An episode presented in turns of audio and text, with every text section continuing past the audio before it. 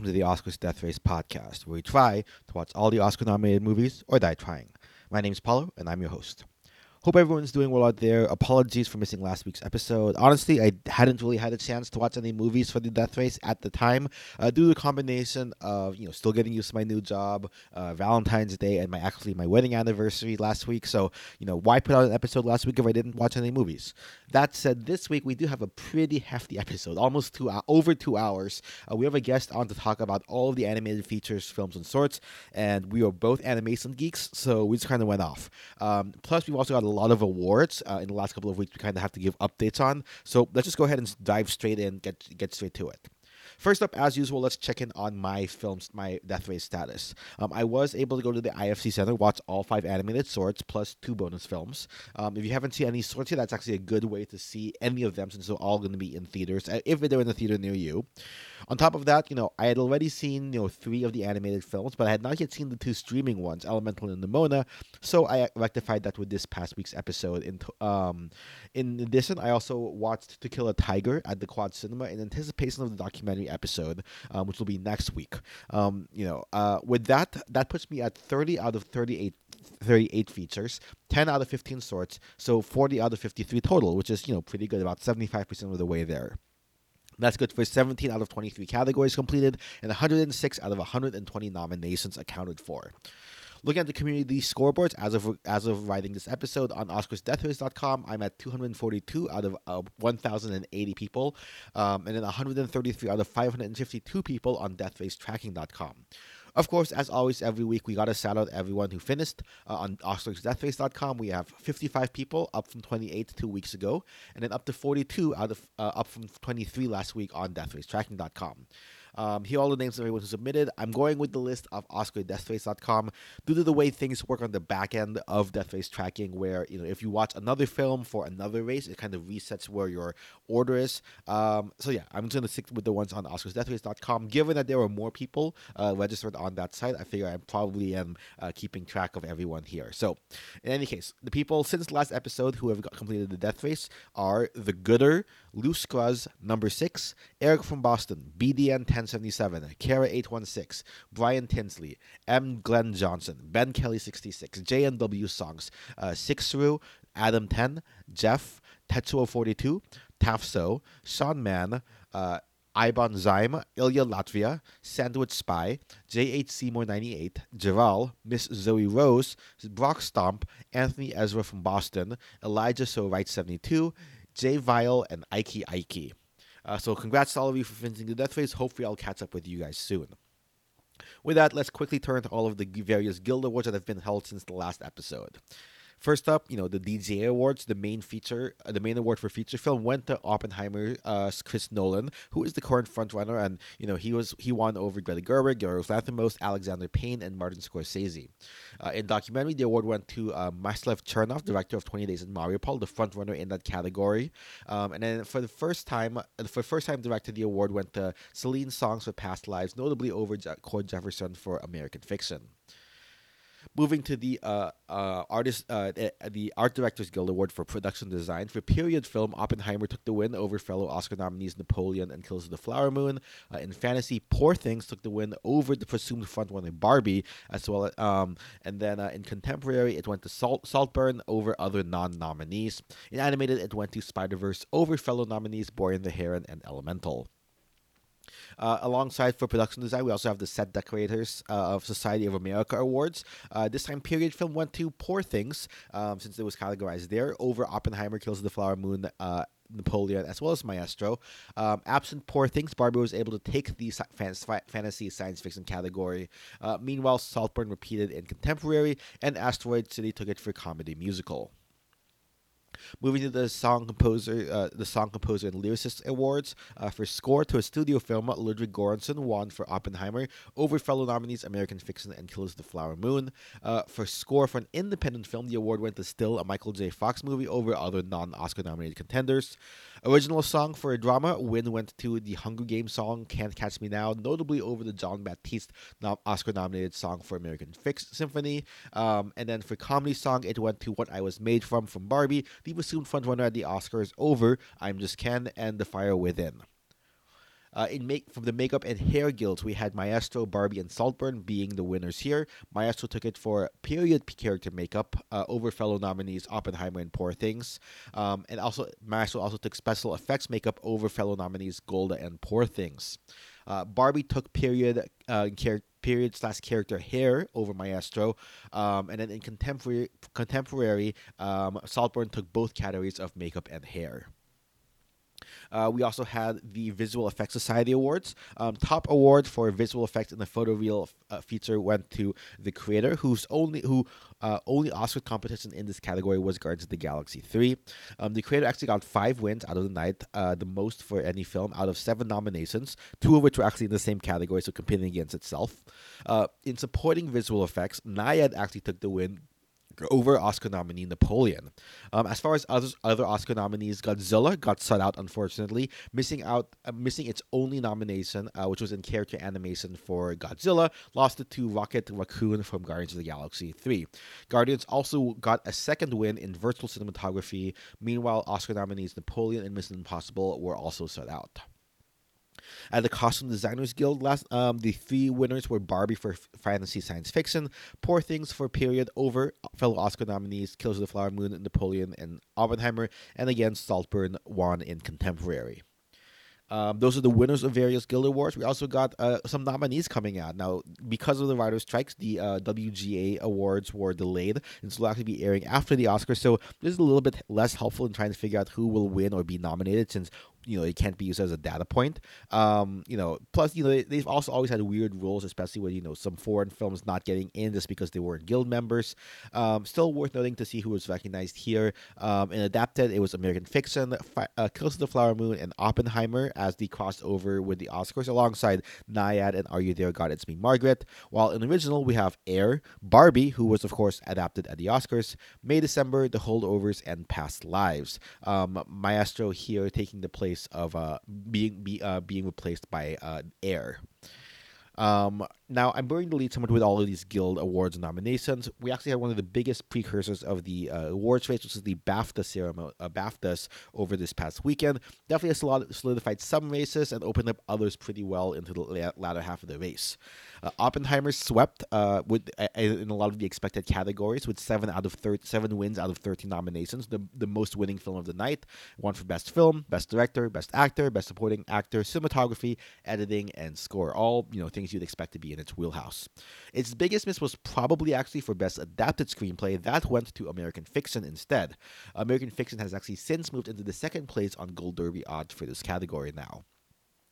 Uh, in Best Actress, the award went to Emma Stone for Poor Things. This isn't as much of a blow to Lily Gladstone since she wasn't even nominated. Um, well, they, maybe the lack of nomination is a blow to her, but you know, I think also the fact that Emma Stone is in the British film, I think uh, helps as well. Um, in port, uh, it's not uh, in supporting actress Da'Vine Joy Randolph continues her sweep with the holdover with for the for her role in the holdovers.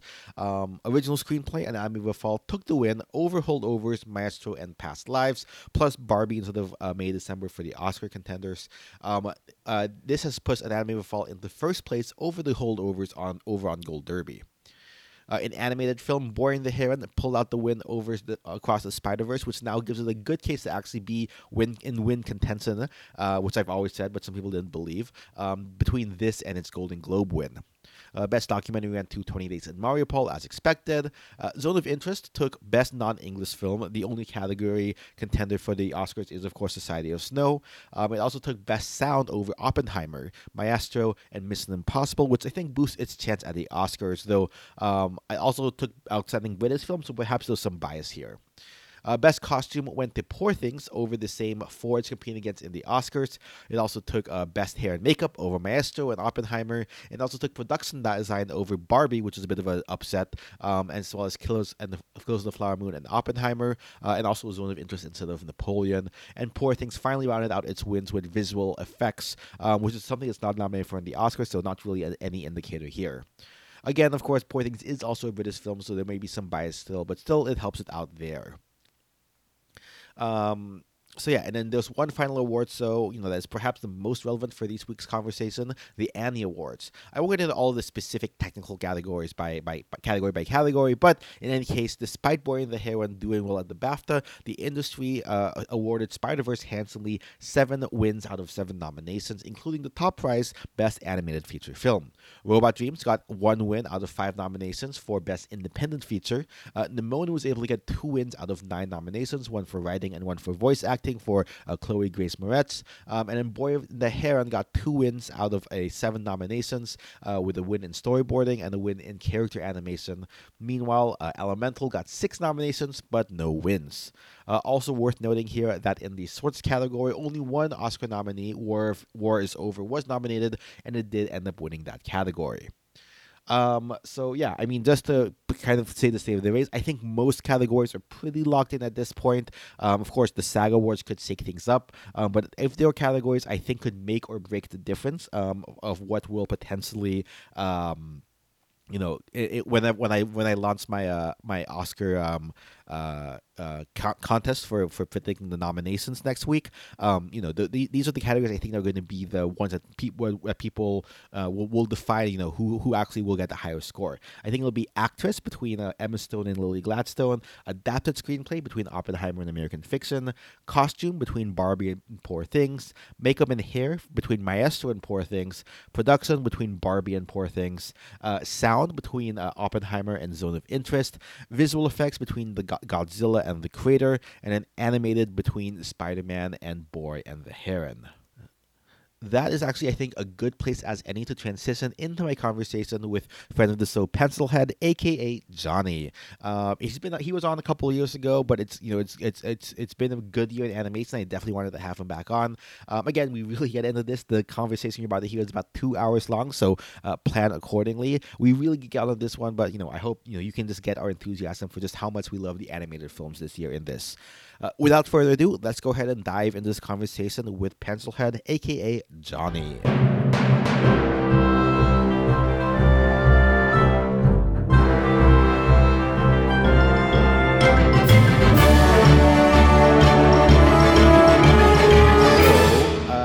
Joining me. It's been a while. It's been a couple of years, but uh, joining me back on the podcast uh, is friend of the show, Pencil, uh, aka Jonathan. Um, he's been a you know enthusiast for animation, one of the strongest advocates in the in the Discord server. So happy to have you on, uh, Pencil. Uh, let, let the people know who you are if, they, if this is the first time listening. Hello, this is Johnny, aka Pencilhead. Um, it's good to be back. Um, I am uh, I'm an artist and uh, animator in training. Um, I've been in the Discord for a very long time, and I have been the best. I have had the best uh, experience with all of you guys, and I'm so glad to be on here again because, like I said, it's been a while since we talked about uh, the animated categories of 2020 slash 2021, where we talked about a lot of the films that came out during the pandemic. It was a very tough, very emotional time in our lives, and we're so glad that we're out of it. And now that we see 2023's animated films this year, um, it's been pretty amazing. I'm not even gonna lie, it's been pretty good. A hefty competition here but like I said, name's Johnny, uh, Pencilhead. I'm glad to be here, and like I said, it's, it's, always good talking to you, man. It's always good hearing your voice, dude. Like, awesome. same here, same here, yeah. same here. Same, always good to have you on. And you know, again, this is an especially strong year for animation. I think. Oh I yes. Mean, I mean, I I just was looking. I honestly can justify giving all of these films five out of five for me personally. Maybe for some sure. of that might be a little bit more emotionally driven than others, but I mean, um, you know, that this is definitely a, a crazy year for animation, and and yeah, we'll we'll get into that. But you know, yeah. first off, how's your death race been? What do you do you know where you're at in terms of, of watching everything? My year? death race has been, you know, like most, you know. Let's first off, let's talk about the day the Oscar nominations came out that morning I woke up and I was on my TV, put it on, and I did not expect. You know, sometimes the Oscars do be giving you like a, a little bit of a hammer wallop. Uh, I did not expect a lot of the films. I mean, I did expect, you know, Poor Things, Killers of Oppenheimer. Moon, Oppenheimer, Barbie, all that. You know, I already knew that. But the thing that I did not know was Anatomy for a Fall in the Zone of Interest. That was the thing that, you know, I should have kept my eye on that. I should have kept my eye on both of those films. I just didn't expect it. But let's talk about the animated category that morning. It was a lot. Uh, it, it was it was something else. I did not expect Robot Dreams to be nominated. I a lot of people on the server were telling everyone to go watch this film, go watch Well, this film. To be fair, it was hard to find the way to watch. It was film. very hard to find it, but I was like when I looked at the trailer, I was like, "Huh, this is very interesting." And once it was kind of like the Sea Beast type situation of last year, because you know, because like Yeah. there was always that one. I always- noticed there's there's always, that one. I, Yeah, I thought last year was going to be um, what's it? The uh, My Father's Dragon from Cartoon Yes. Saloon. Uh, Yeah, but it's always that one nomination that surprises you, It's- and it's always that fourth one. You got to watch out for that fourth nominee. It's it's it's it's baffling. But Yeah. my death race has been pretty good. I just recently watched uh, American Fiction two days ago, and I fell in love with it. And by the way, I love you guys so much to the point where, like, man, I have been hooked on Letterboxd, and I told myself uh, last year and this year and years years later, I was gonna start writing reviews on the films that I watch. I always make time to uh, write reviews, and it, it's kind of, you know, I would say it would be it's it's a pretty healthy thing to do, you know, because when you're in your head so much and you watch a movie, just watch a movie and just write about it. That's I feel like that's a very good like mental coping.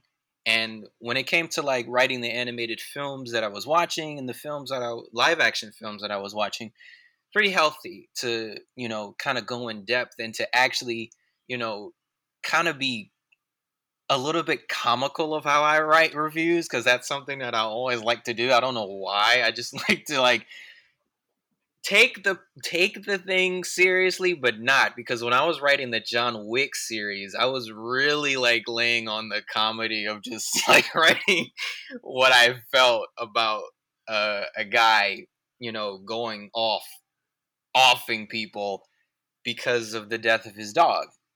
And it was so funny, but I thank you guys for putting me on Letterboxd. I have been hooked on it. I'm addicted to it. I go on there every single day, and it's it's it's great.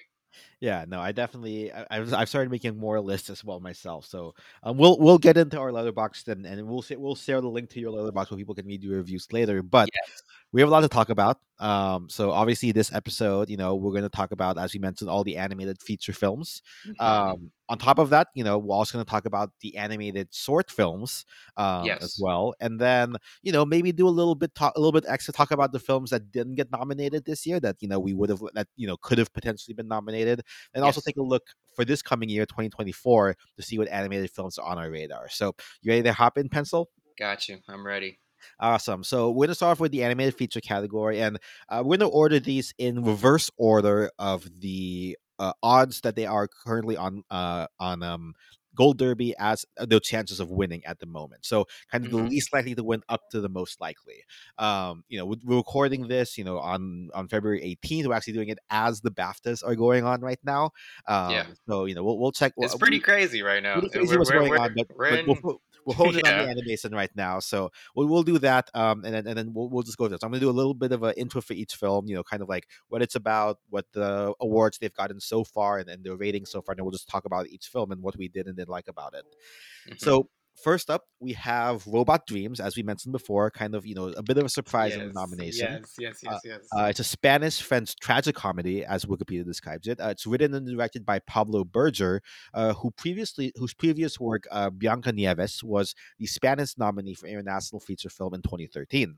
Uh, the film is based on a graphic novel of the same name by artist uh, Sara Varon, and it's a dialogueless film. It follows the friendship relationship between a dog and his robot in 1980 1980s Manhattan. Premiered at the Cannes Film Festival and won the Best Film at the Annecy uh, Contrechamp category, as well as Best Animated Film at the European Film Festivals and the Goya Awards. Uh, while it hasn't technically released wide here in the US, it's shown up here and there at a couple of film festivals and will actually be having a screening at multiple art house theaters across the country for a one day only special engagement on March 6th um, before Neon decides to put it wide uh, later in May, which strongly recommend That's very interesting. So they haven't re- they haven't said anything about it in May. Okay. yeah, yeah. Um, you know, they, they that said, you know, if you do know where to look online, again, this podcast doesn't uh, you know say promote uh, piracy, so to speak, but if you know oh, where yeah. to look, uh, you can find it. Um, gotcha that that being said, you know this film was nominated for six Annie Awards and actually won Best Independent. It did. I actually film. watched it last night when I was about to go to sleep. I actually this was like at twelve in the morning. I actually watched it. Yeah. I I knew that was gonna win. Yeah, yeah, definitely well deserved. And then on Metacritic, it currently has a rating of 81 out of 88 reviews, um, 100% on Rotten Tomatoes with a relatively well, low number well, of reviews. Well deserved. Uh, 8.3 score out of 27 reviews, and then on Letterboxd, a 3.9 out of about 16,000 reviews of people who have seen it. Yes. Um, all right, so you know, Pencil, what did you think when you saw uh, Robot Dreams? I love this movie. I love Happy this birthday. film. I love this film. I'm so, I'm so I I was so happy to watch this film at a really decent time. I I I have never seen a film that would do such wonders for my my soul, my my mind. It, it was something I've it's something I haven't seen before in a long time. And the thing that I love about experimental animated films like this is it's that I I I appreciate how simple the the animated style is. I love how simple it is, but and it's it's in a very complex, somewhat thought provoking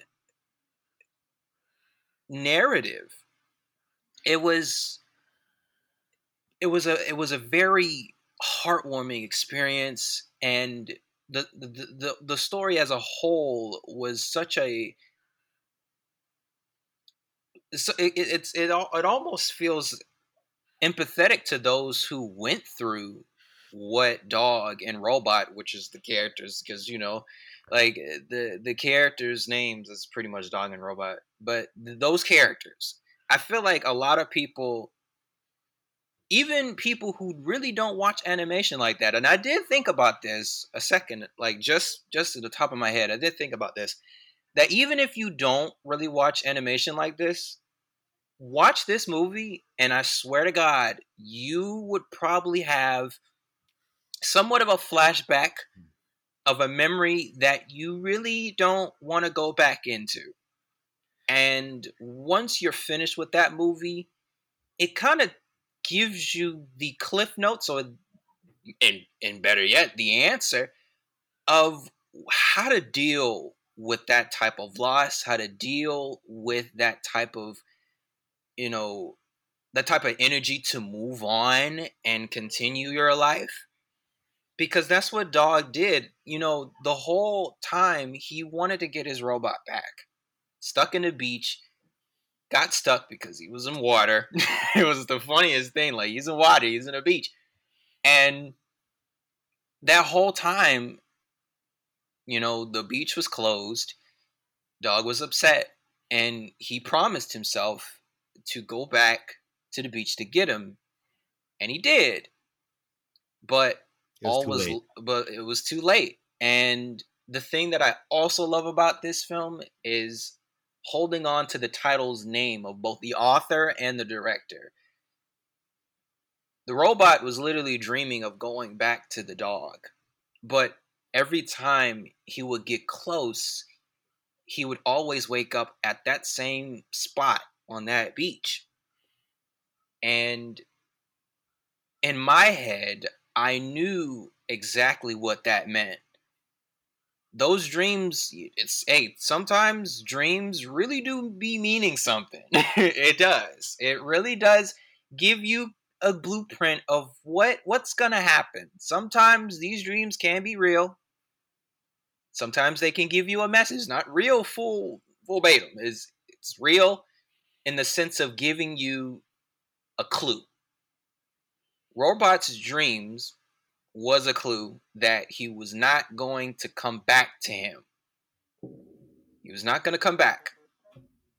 And as you look at the film, you are very stunned to the point where like yeah this this did not happen but there was something else to replace that that longing to to to, to replace that hurt and it was just you know a, another another person in his life that kind of gave him a music box for a body. yeah. So it, it's you know you create more memories. Like you know, life moves on. Life did move on for both of those characters, and I remember having tears just welting in my eyes because I know exactly how that felt.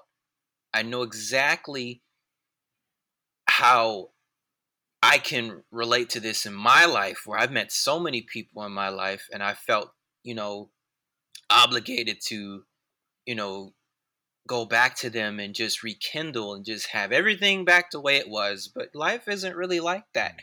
And I appreciate what the author was trying to do.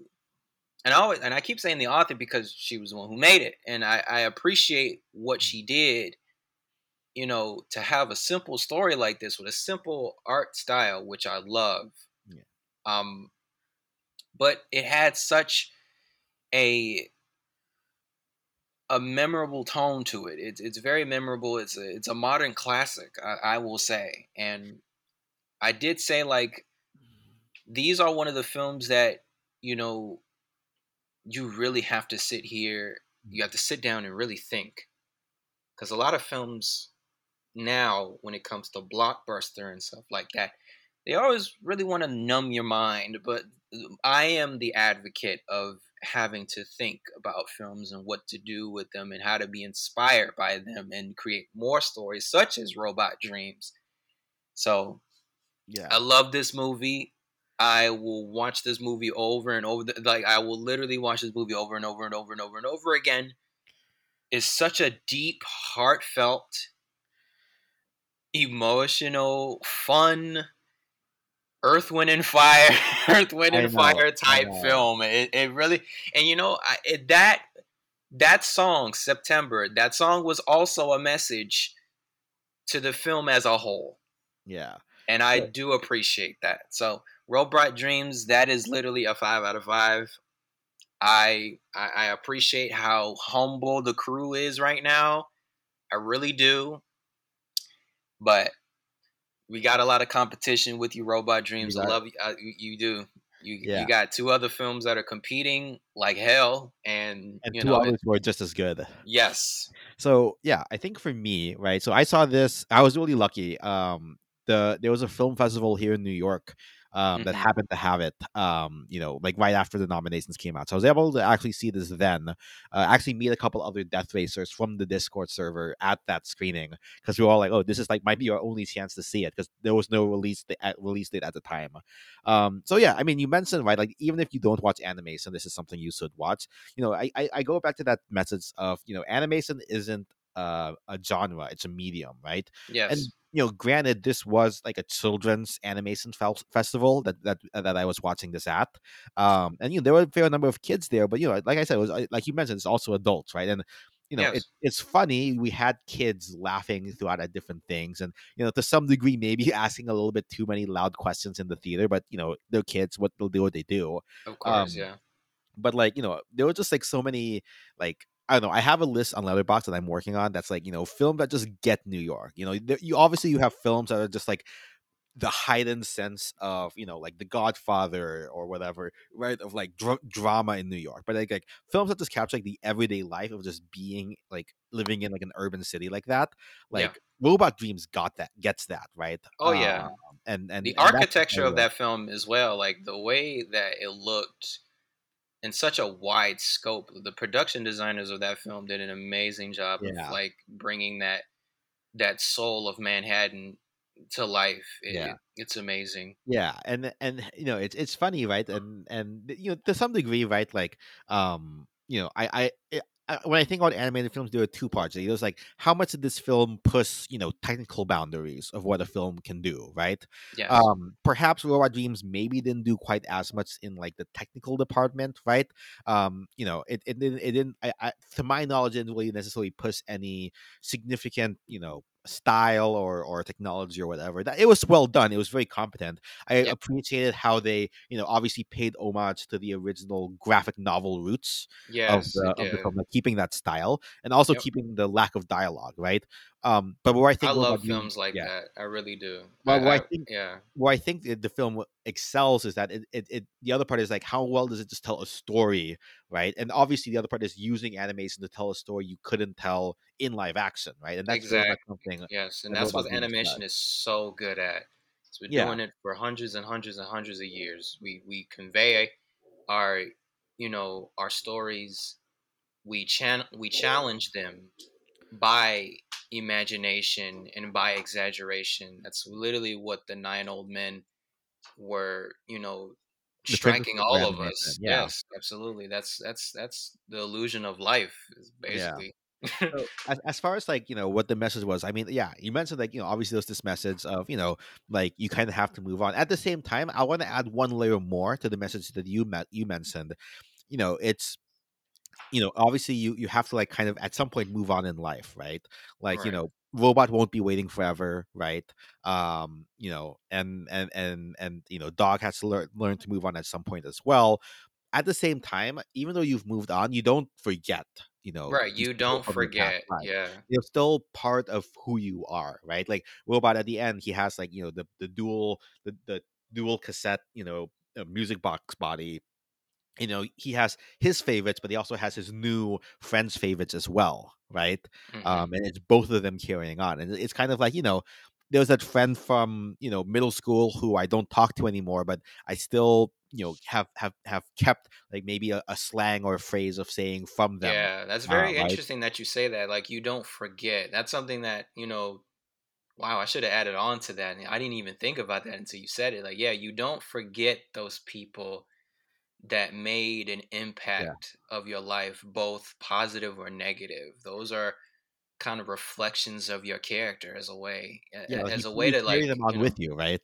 yes they carry on with you and they they- they'll never stop you know being carried And then that and that's a beautiful thing. I think. I think that's what, is what this much is so about. it helps you grow yeah, I think that's just just a beautiful thing. I mean, obviously, God, I love this movie. yeah. Like it, it really, like, it's a really like that's a, that's a movie I really wanted to talk about on here because I was like, oh my god, I mean, at at the part, I, I mean, and hon- honestly, like honestly, September, like just the song is just literally one of my favorite that's songs a of all time. Yes, that's like a banger. whenever it's September twenty first, I literally listen to Literally. that song or that song uh, yes. all day. And so, I mean, I was always going to be sold on this film just off of the use of that song alone as like a motif throughout. So, yeah, that that that Robot Dreams, honestly, like. I don't think it's going to win, frankly. Right? It's a little too Yeah, I small, no know one's it's such it a good movie, but it's not honestly, like win. I'm just gonna say it right now. If I could pick who won, I would say Robot Dreams would win. of- of yes, if it was any, if it was if it was any other animated film, I would have picked Robot Dreams as well. yeah. Um, what was your what was your favorite segment uh, throughout the film? My dude, every it's literally everything. you have but to the pick one. You have to I pick. one. know, but I guess I would say the when Robot was having the dream of uh being in the sunflowers, dancing Oh, with those tap dancing sunflowers, and I just really love the score of that. I, I love that whole entire segment. I was hooked on that.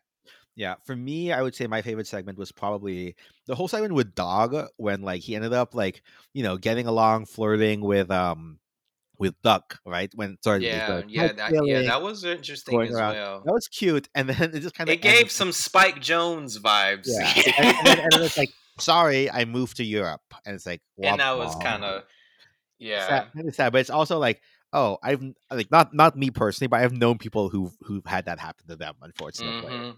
Um, Myself which- included. I, I related to that dog so much. I will say there was the if there is one criticism of the film, it's like okay, you have like anthropomorphic birds, obviously like duck, but then you also have like little pigeon birds. Like what's going on here? It's like goofy. And the thing that I was also funny that Yeah. I noticed, I I died laughing about this. I I said when the robot and dog was trying to get hot dogs, I was like, you know, that was made from an animal. I know, right? I, mean, was like, oh my god. at that point then, but yeah. Um but yeah, I mean No you know, questions for animation. Just If- let it happen. if that's if that's the biggest criticism you can have on the film, the, the whole goofy Pluto, the both dog situation. right. Um, you know, I, I feel like this film is as close to as perfect as you can get, I think. Yes, absolutely. This is amazing. All right, well, we have a lot of films to talk about, so let's keep moving. Uh, Yes. Next up, we have Nimona. So oh yes. this actually has a long hi- backstory. Oh, let's talk about So the history of back- that film yeah. now. Back in 2015, so Blue Sky Studios, which is of Oh, course, you know, My, oh my uh, love. R.I.P. The love Grant- of my life. grants yes. of 20th Century Animation, uh, responsible for the Ice Age series and others. They got the right to the film, right? And and and then you know they were part of Fox. Fox got acquired by Disney. Um, There were money delays. Eventually, Blue Sky got shut down in 2021, which the film was then kind of in limbo. Luckily, 2022, we got word that Annapurna Pictures picked it up uh, and ended up releasing it last year. Um, so here we are. You know, it's another graphic novel adaptation, funnily enough. Yes. Um, this one is by N.D. Stevenson, who also created, so ran, and executive produced uh, the um, uh, She-Ra and Princesses of Power TV series, actually, as well as the comic series Lumberjanes. Mhm. Um, Nimona was actually originally published on Tumblr, of all places, uh, back from 2012 to 2014, while Stevenson was attending the Maryland Institute College of Art, and has actually won an Eisner Award, a Cybils Award, and Cartoonist Studio Prize, which are you know all pretty big deals within the uh, the graphic novel world. Um, so anyway, Nimona is set in a fantasy world that has vibes of Blade Runner. Actually, when I was watching, I'm like, this is a, a lot more sci-fi. of than I was does when you really was. think about it. Yeah. Uh, It but anyway, the. So it, it features you know Chloe Grace Moretz as the eponymous shapeshifter Nimona, um, as well as Riz Ahmed as her boss, uh, and the former Knight Ballister who have to work together to essentially solve the mystery of uh, a murder within the kingdom. Um, it debuted debuted at the Annecy International Animation Film Festival and was released on streaming on Netflix back in June. It was nominated for nine Annie Awards, winning two for writing and voice acting. Uh, currently has a 75 on Metacritic with 17 reviews, a 93 on Rotten Tomatoes uh, with 7.9 out of 100 reviews, um, and then 3.9 on Letterboxd with 216,000 reviews. So obviously, it sounds like you're familiar with uh, Nimona's backstory. Did you read the graphic novel or no? Uh, okay, so first, now I know a lot about Nimona's history than a lot of these films nominated. Um, I first I did know who in N.D. Stevenson was. She was working on Wander Over Yonder at the time. I was like 14, 15 years old. Mhm.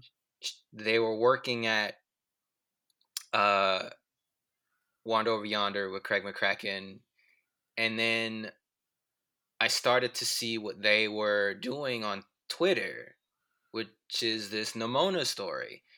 And I was very interested of this story. It was very cute. It was very like their art style is pretty weird, but there's something I was very attracted to it.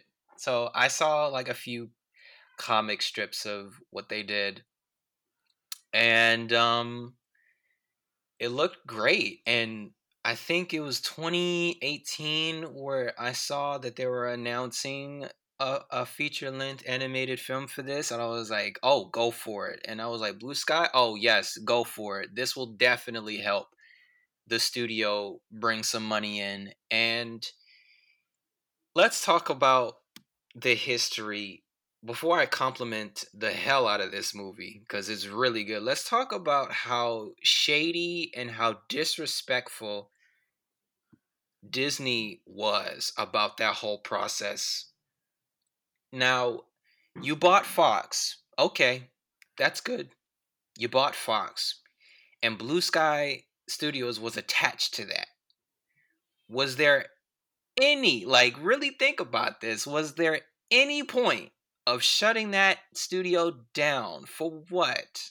And when Spies in Disguise came out, that really didn't make a lot of money. So Disney was like, okay, since you didn't make a lot of money on Spies in Disguise, both in the theaters and on DVD sales, we're gonna have to cut you.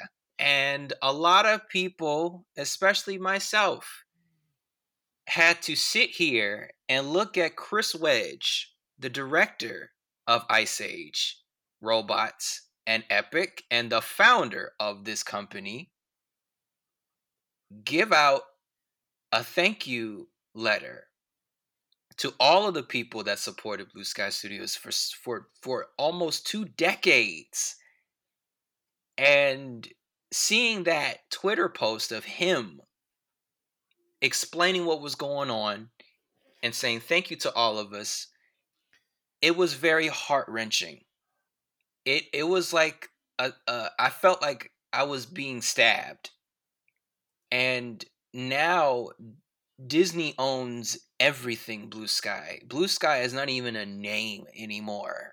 It's on everything is on Disney Plus and they bastardized Ice Age in such a level I did not I did not respect. And it's all about money. It is. It really is all about money. They weren't making a lot of money. They decided to shut down Blue Sky and they decided to shut down Nimona, which was they said it was 80 it was eight, I think it was 87 or 89% done. This is my knowledge. This it was nearly almost done. It was directed by Patrick Osborne. I was really excited to see what Patrick was going to do with this because he directed Feast. He directed this uh, short film that he was also nominated for. I forgot the name, but he's a really good director, a fantastic artist and I really wanted to see what he did with this. But thanks to Annapurna and Netflix, I I tip my hat to them. I really do give them my round of applause for saving this film from being shelved. And this story really needed to come out. This story really needed to happen. We'd waited nearly three years for this. I mean, longer. It's been in production for like eight years. It's been in production for eight years, but we waited another additional three. yeah, and it was it, it was very. I was very happy to see that. I was very happy to see like two companies say, "No, we're not gonna. No, no, we're not gonna do that. This story needs to be needs to be in the eyes of the people." And when I saw this film, I knew I was gonna love it instantly. I knew I knew I was gonna love it. I knew this was all the work that all of these animators and all these character designers, all these production designers worked so hard to do at Blue Sky. I had to look at different production notes and different animated uh, segments from the original Nimona uh, production at Blue Sky. All of these people were, who were working on this film were posting things that they did when that company shut down. And I was so sad, but I was so happy to see their work come to life. A lot of animators from Blue Sky retired after that. You know, yeah, and, and it's sad. it's sad. And a lot of animators from my from my um research, they went on to work at Disney, unfortunately. Like they had, they were kind of forced into a corner. They were either working at Disney or at another, you know, indie company. And it was very sad to see all that talent, you know, go so fast. And I I appreciate all of the artists as well, you know, talking crap to Disney. You know, there's a there's a subliminal message that we don't see in the film and it related to blue sky. It, I think it literally said blue sky in the film. There's an Easter egg oh, in I the film that, that, yeah, there's an Easter egg in the film that we that we don't really pay attention to. It's all it's all in these windows, I think, and it was it said something in the lines of like "Long live blue sky" or "Blue sky rules" or something like that. You know, it just it really paid so much respect to the company that they used to work at you know, we're talking about Ice Age. We're talking about Rio. We're talking about Horton Hears a Who. We're talking about the Peanuts movie. Peanuts movies. Yeah. We're we're talking about a a, a giant, a, a, a animated, an animation studio that was continually, you know, raising the stakes of what they were doing technically, and I really do appreciate that. In my opinion, that animation studio was the kings and queens of texturizing fur. Disney can't really do that, in my opinion. Disney can't really do what Blue Sky did when it came to fur and fabric. And I it's it's a technical marvel and it I, I was I was very frustrated with Disney and I that my respect for Disney right now currently is is not it's not all there, man. That was the one that really broke the camel's that was the straw that broke the camel's back for me when it came to my relationship with Disney. Um that felt personal. That was very personal. Yeah. And Nimona was such a beautiful beautifully animated film and Nick and Nick and Troy as directors, y'all killed it. Y'all y'all really gave Patrick Osborne his flowers. Um a beautiful story about being connected with yourself and knowing that you know it it's okay to be different. It's okay to feel like a little bit unknown but you still know yourself as a person and it's also a story about forgiveness and it's and it's about trust and there's a lot of things that you know even adults and kids can learn and that's the thing i love about animation is that it, it, it goes both ways between adults and kids just like we were talking about robot dreams and you know we have kids that would ask questions about it and, and also you know relating to adults on a spiritual uh on a spiritual level and yeah Nimona was was great with its its its wit and its plot twists so many plot twists that really got me into like oh my god this is it's like I was watching Tangled or Wreck It Ralph all over again. And it's like it, it, it was it, it it like nostalgia was fuming watching Nimona, and I couldn't ask for a, another better film than that. It, it's it's it's so good. Yeah. So I, I, a couple things there, right? Obviously, you know, it's, it's very. I, it's, I know it's very personal. The whole Blue Sky story. I actually was just looking up while you were talking. Like now, the the Easter egg you were talking about is when they're in the car. That's like you know, escaping. right, right, right, right, right. Um, yeah, yeah, yeah, a, yeah. The billboard that says like Blue Sky, like like it's it's yes. It's like, pain or whatever. But it essentially says blue sky never dies. Basically. Blue sky never dies. That's what it was called. Yeah, yeah blue sky never dies, and that, yeah. that that's even better because that that was that was literally like calling Disney out. It really was, and yeah. a lot of artists did that. You know, it, yeah. it, it was crazy. Like I was seeing so many animators and character designers who were talking about what was going on. Like a lot of people were more, you know, vocal than I am, but like it was kind of along the lines like, yeah, Disney kind of stole my job. Yeah. Disney took my job away. I got laid off by a company that was bought by another company. You yeah. know, it was it, a lot of people took that to heart, and I appreciate animators who who who speak out like that. You know, because yeah. that that was very unfair for them to do that. Yeah. Um. But yeah, talking about the film itself, right? Like, I mean, you know, to some degree, right? I think it, this is a kind of a similar-ish story to to tropes we've seen before. I think the Sea Beast from last year. oh um, yeah. You know, or How to Train Your Dragon obviously is another one where there's you know some misunderstood non-human character, right? And then it's it's seen as a threat, but it you know one individual from the human world becomes friends with it, and they realize you know the whole the the human society was you know inherently bigoted or or or, or you know racist against you know this particular species, and they find oh we can actually live together. This this non-human you know creature is actually can help us, right? Right. Um, and he saved the day at the end, right? So in that regard, I don't think it's anything that new narratively. Yeah, yeah, no, Um, narratively, no. I mean, but the thing about stories is yeah. that once you have this is what I learned from a story. I think I saw this in a video once. Uh, it was a story. It was a guy who was you know doing films and stuff like that, and he learned from you know different directors that he was working with. He said that you know stories can be told so many times, but in a different way, and it's all up to your interpretation. And I was like, huh. It's very interesting how you Yeah. say that because we can tell the same story, like like you said, it was pretty much like a How to Train Your Dragon story. You know, a, a, a misunderstood species or a human or you know even a person or a robot, uh, AI or whatever, like a misunderstood thing, and there's one that one person that that sees the good in them, and turns out that is literally the key to Yeah.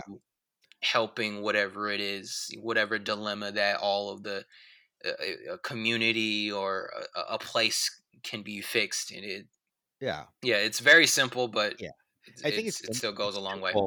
But I think it's good in that it's a you know something we've seen before. So it's okay. You can kind of you know to some degree the mental load on you is like you don't need to worry as much about you know understanding that particular plot point. But Right. what it does then, you use the story as a scaffolding for something else you want to tell on top of that. So in this case, right, I think obviously a big part of Nimona is the queer element to it, right? Mhm. um obviously there's you know um you know there there's there's the uh the the homosexual relationship between Bal and his partner right, um throughout the film um which was you know obviously also in the in the graphic novel Yes. there's the whole allegory of you know Nimona as you know being queer and you know at first Bal is like hey can you maybe not be so out there flamboyant about it basically and it's Mhm. like why should i have to like hide who i am right uh just to make you comfortable Yeah. right um kind of being who you are being who you are and if i don't Yeah. you know shapeshift i'd feel like i would die right i'd feel like i wouldn't be able to be myself right Yeah. um and i'm not a girl i'm not a monster i'm just nimona right I'm, i don't have to define who i am within your confines um which you know it also obviously makes sense i mean the the graphic novel author N.D. Stevenson is non-binary is transmasculine actually Mhm. Yeah. um so obviously that that comes from ve- lived experience um Yep. i have I haven't read the Nimona graphic novel myself. From what I've seen on Wikipedia, the plot is a little bit different. Obviously, there was similarities. Yeah, the plot was a, a lot different than um what we see in the film. Uh, even Ballas' name was changed A little bit that, different, yeah. And I saw I saw a glimpse of the graphic novel, but I I didn't see it for a few years. I mean, I did love seeing what they were doing with that novel. And I was like, huh, I'm gonna keep my eye on it because I find this very Yeah. interesting. Maybe this might be a chance to go back and check out check out the graphic novel and how it's Absolutely, embarrassed. yeah, and that's exactly Um, what I did after watching the film. I I was trying to see how much the graphic novel was, and I'm still in the process of getting it. So yeah, so I'm Yeah, re- I'm I'm ready to like read the the similarities and the differences between the ad- adaptation. yeah. So yeah, I mean, I will say, you know, obviously there's that whole element of the plot. There was, you know, another element about, you know, again, I was kind of surprised, you know, when I read, oh, it's like a world based on like medieval. Okay, it kind of makes sense. Shapeshifters, knights, and whatever.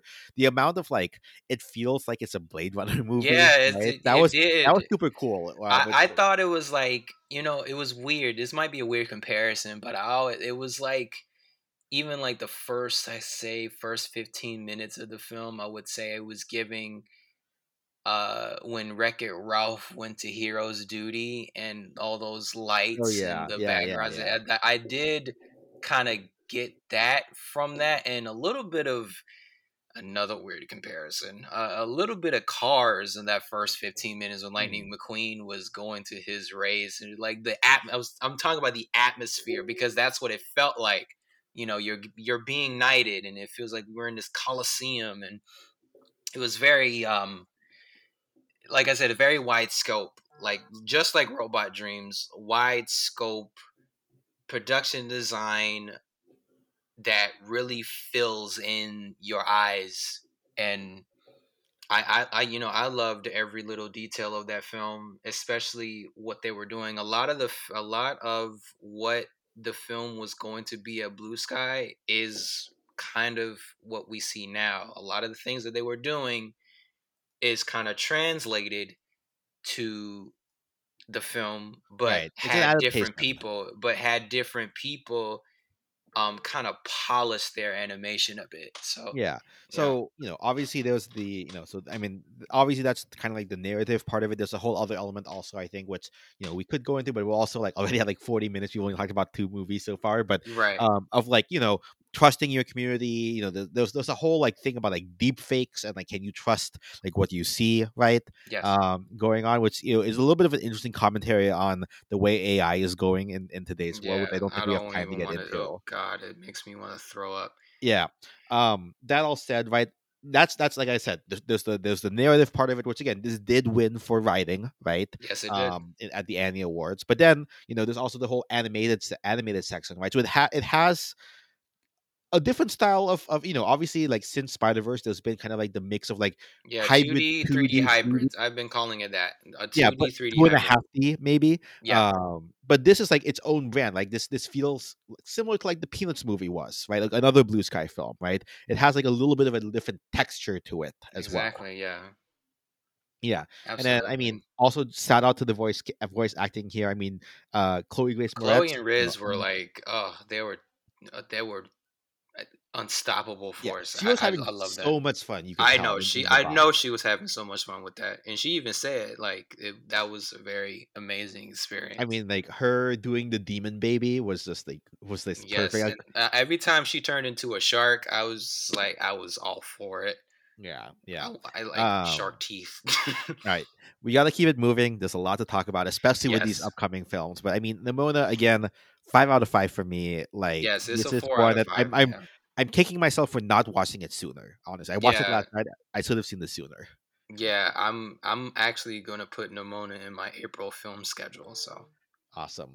Well, okay. Next up, we have somewhat of a controversial film. Um, know, obviously, mentioned, I'm, I'm high on all of these, but uh, so we have Elemental. Now, this boy. is the latest offering from Pixar, set in the world kind of like Zootopia esque, but it's following Yep. you know the elements of nature, the classical elements of ear, uh, air, water, earth, fire. Shout out to my Avatar: The Last Airbender fans. You have the live action coming uh, later this week as I would oh record boy, this I don't even want to go into that. Anyway that is well it's not the Shyamalan version it's the it's the it's apparently I like know, but like the creators of those Yeah. of, that live, we don't have time to, we don't have time to get into that I know, another, man. another episode anyway Uh-huh. elemental follows the fire elemental um ember lumen and then water elemental wade whipple they grow closer together while also trying to save ember's father's convenience store um you know it's directed by peter sohn who directed pixar's good dinosaur which you know unfortunately not one of the better reviewed disney uh, pixar Mm-mm. films Mm-mm. Um, that said, this film draws directly from Sohn's experience growing up as the son of immigrants, Korean immigrants,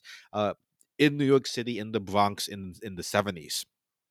While it did open to less, I always say less than stellar box office reviews or numbers and reviews, it's actually the second lowest opening of any Pixar film. Mhm. Uh, the only lower was the original Toy Story, which the only reason that's low is because of inflation.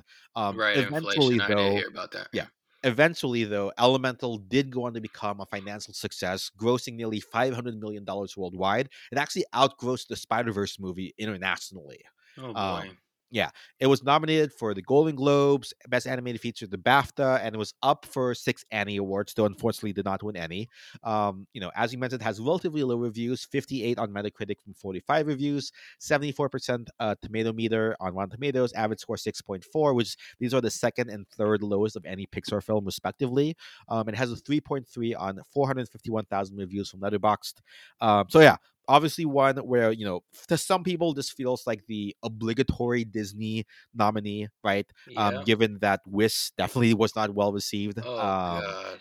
but, you know that's a whole other conversation we'll get to later that said i am here to defend elemental um i think yeah, it- I know. I, I, you know, when we're in a Discord, I be, I be seeing you defend the hell out of that film. I'm just like, oh my like, okay god. I'll. I'll i'll take the lead on this one because i just yeah, have a lot to say yeah please here. do. So- yeah, go ahead. Go so ahead. I mean, for me, right? I think uh, I think one one indicator for me that this was actually again, this I think is a little bit biased. You know, obviously I'm Filipino American. I'm the son of Mhm. immigrants. My parents Yes. moved here, you know, not to necessarily open up the equivalent of a bodega, right? But it is they, they did come here, they gave up their life in the Philippines to, you know, provide a better opportunity for me and my siblings. Right. Um, and I felt a lot of what, you know, Ember goes through in the film with regard to uh, you know, the line that really hit me was that how can I ever repay the sacrifice my dad gave for me, the only way I feel I can do that is to sacrifice my own life to carry on his dream, right?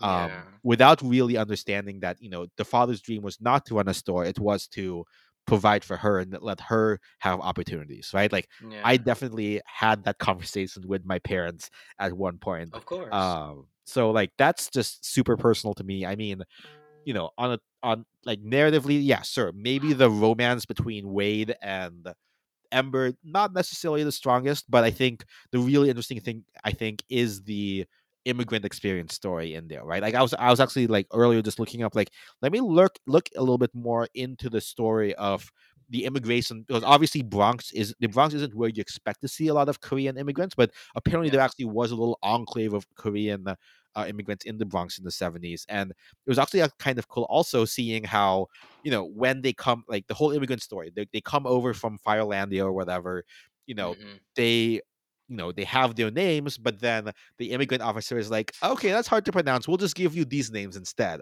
right, um or like they try to rent um in like this you know kind of like down area um that's that's the only thing they can afford because it's cheap and even then Mhm. they're like no fire people allowed here right kind of reflecting Yeah. you know somewhat racist you know Yeah, rental race- rental racism. rental rules in the past right Mhm. Um, and then the cool thing is then you see this enclave of other fire like they were the first ones to come to this community and then build up this community, this enclave like a Chinatown around them, basically, right? Like Yeah, that's just basically. like a, such a cool thing that actually happens. And then I mean, like they brought in the the the people who made the the the fictional language of Dothraki for Game of Thrones. They brought them in to create a fictional language for for the fire people. the fire people, Oh, I did not know. Oh, that's, um that's and like you know you dope. mentioned like you know they're using like so he uses this word for father right instead of referring to the father like dad or whatever so he uses this fictional word for father which is very authentic to like how he would refer to like you know whatever whatever in your native language and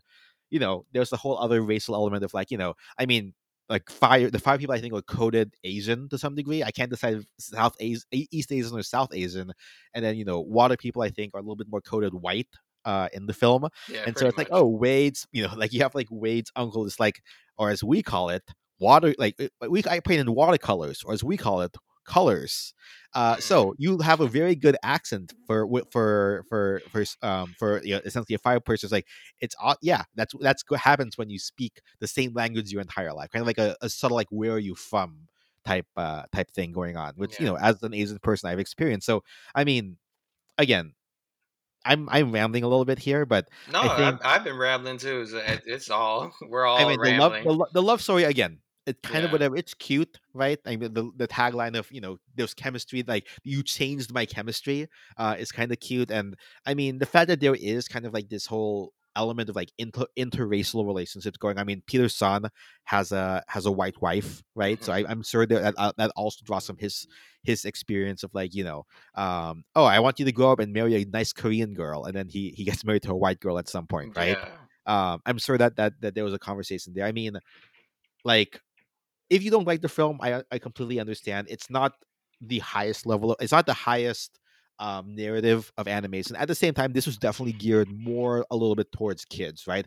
I think robot dreams for example geared a little bit more toward adults. This one was definitely It geared did, directly yeah. toward kids. So you can't expect like as deep an exploration of you know cultural like you know of of of, of immigrant story or, or love story or whatever. So Yeah. And maybe it's they like, pulled their punches for the kids and i can i can appreciate why maybe compared to other stuff it's not quite as on that level mhm. but i just felt so seen in this movie like i have a list yeah, of other a boxes that of made me a lot cry of my friends were a lot of my friends begged me to watch this film because even my you know my best friend from high school you know she's hispanic and she also felt the the exact same way how you described that film to you how your experience was you know she's hispanic her family you know immigrated to this country and she understood that very well and I'm not knocking anybody who you know you know ha- has those type of stories that are very similar to them. I respect those type of stories. You know, I,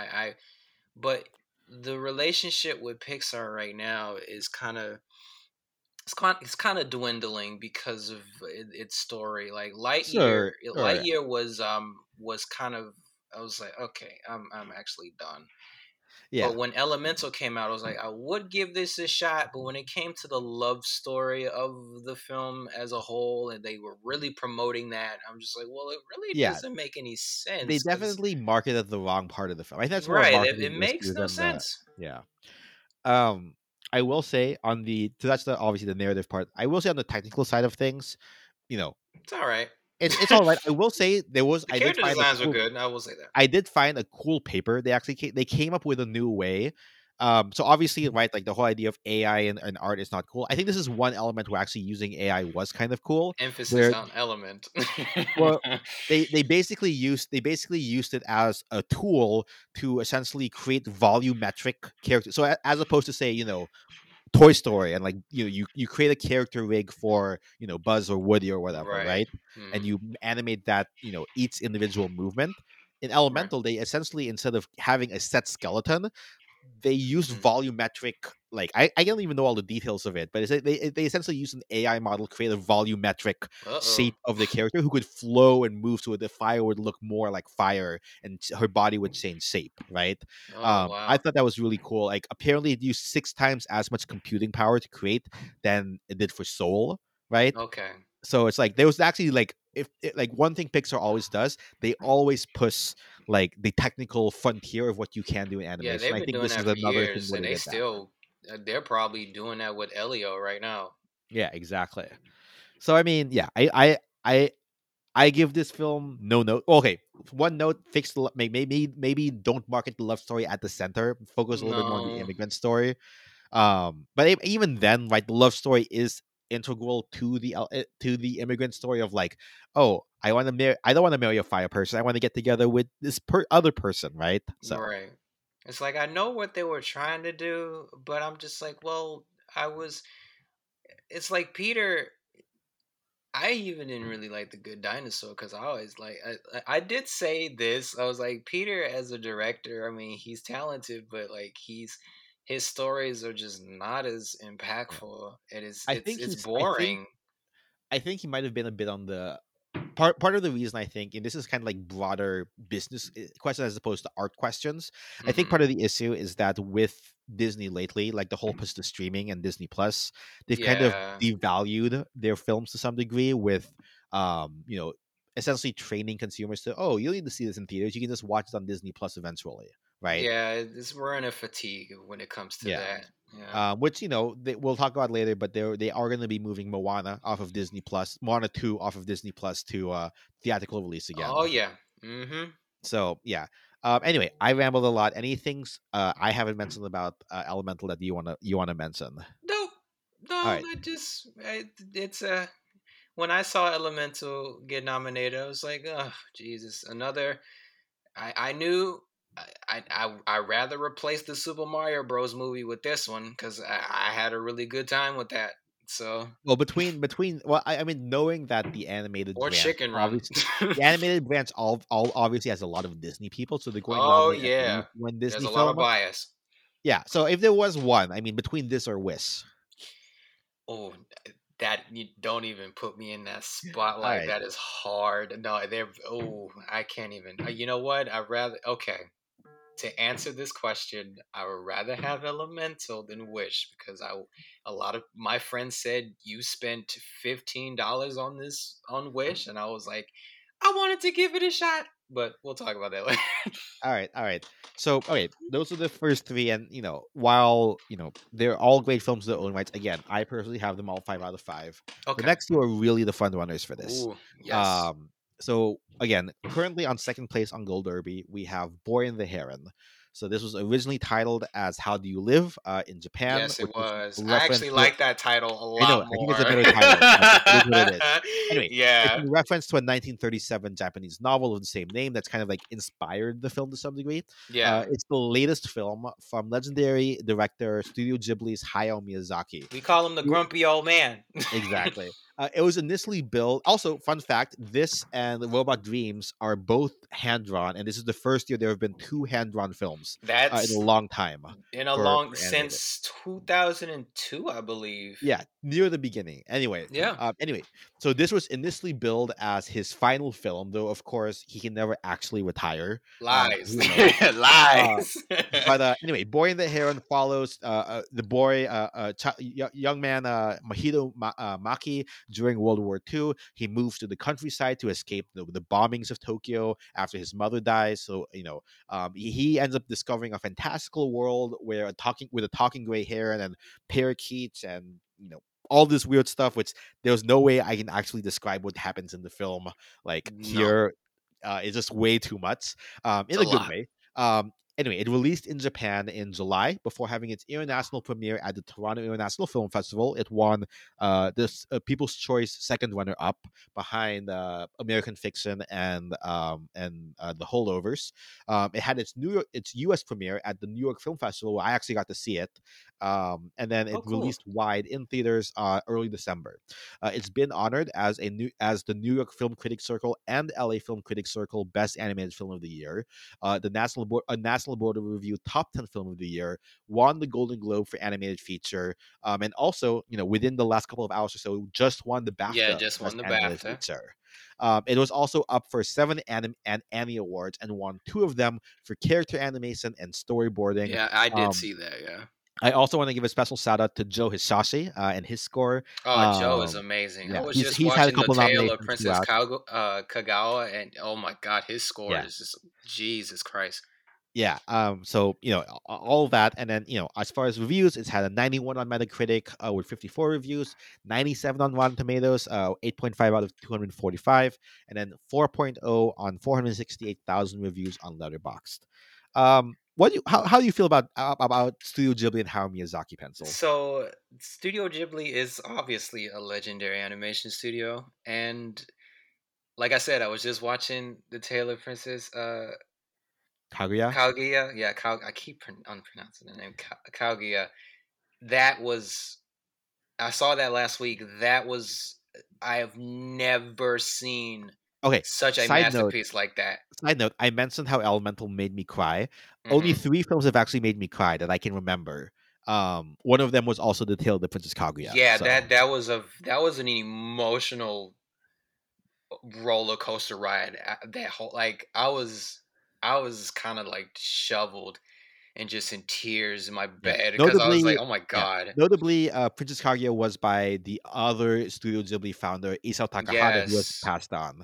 Uh, but yeah, A legend, another Studio- legend. yeah, another legend. So you know, but then what about uh, Miyazaki, right, and his films? So Miyazaki, um, he the way that I can describe Miyazaki out of all the films that I've seen from my from my family members introducing me to him, and even a, a stepdad that I had who was really anime driven, he mentioned Miyazaki. You know, you know, I've watched Princess Mononoke, Howl's Moving Castle, which is my favorite. Uh, Ponyo, which was one of the first films that I've seen as a whole from him. Uh, Porco Rosso Porco and Rosso is a good The one. Wind Rises. I feel like that was another favorite of mine. I really took what Miyazaki was saying in that film. And now we have The Boy and the Heron. Now, The Boy and the Heron was I watched this in theaters last month. I think a a couple of weeks right after the new year. I was gonna originally see it. We talked about this. I was gonna originally see it in December just to end it off in the year, but I couldn't. So, um, that film, The Boy and the Heron, was such a weird experience and in a, in a weird way of saying yes your mother has passed away from this tragic event, but learning how to move on from it is the only way. I mean, It it's was a similar- weird way of- of similar saying to that. Robot Dreams. Yeah, it's very similar to Robot Dreams, but it's tied to a parent. And I can see where Miyazaki was going with this, but I was like, you know, I feel like there's a little bit more of what he could have done. Like I I personally feel obviously the world building, he's a master of world building. Any film that he does and he puts in and touches, he is going to make a world out of it. He is going to make it as memorable memorable as you can possibly imagine. He did this with Howl's Moving Castle. He did this with Spirited Away. He did this with even the Castle in the Sky. He he did this all in his original work, his world building. Even even uh, my neighbor Totoro, Totoro Jesus, Totoro, yeah. To- yeah, Totoro. he he even made a world out of that, and it's just he he creates this large scale of a whole universe that could be, you know, you know, difficult for a theme park, but like it's it's such it, it sticks in your mind so much. The story as a whole, I knew what he was talking about, but the way it was executed, and especially the ending, um, it was kind of anticlimactic, I would say. And I was like, okay, um, I just watched a man not direct for 10 years and And he still has it. and he it's like he still has it he still can do it but this was a story that i was like it's not bad but it needs some work Well- it's amazing but it needs some work Well, I think so. I'll I'll counterpoint this. Actually, so in my opinion, I okay you know, I've seen all the Studio Ghibli films. Uh, for me, Princess Kaguya is the best Studio Ghibli film. Don't at Mm, me. yes the Um, best And then, uh, as far as Miyazaki specific films, this is my fifth of his films. Um, Mhm. Spirited Away. Um, uh, what's it? Spirited Away. Um, uh, Princess Mononoke, Howl's Moving Castle are the top three. Um, and I'll put Porco Rosso um as my fourth favorite.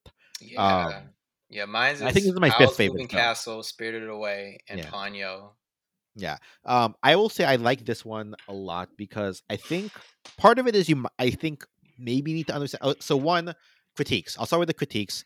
Um, I think it was a little bit rambly in the dream it sequence. was lost yes it, it a little bit. was Um, you know, you could argue that maybe it. You know, I feel like there's just so much world building that he has in his head that he just didn't have time to put on the page or on the screen, Yeah. basically, right?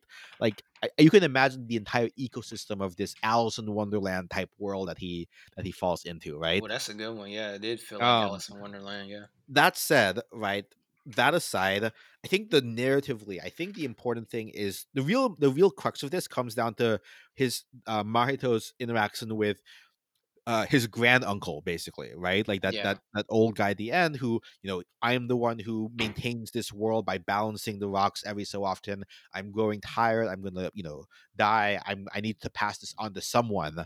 And then Mahito could become that person to take over, have this ultimate power, rewrite the world as he wants it to.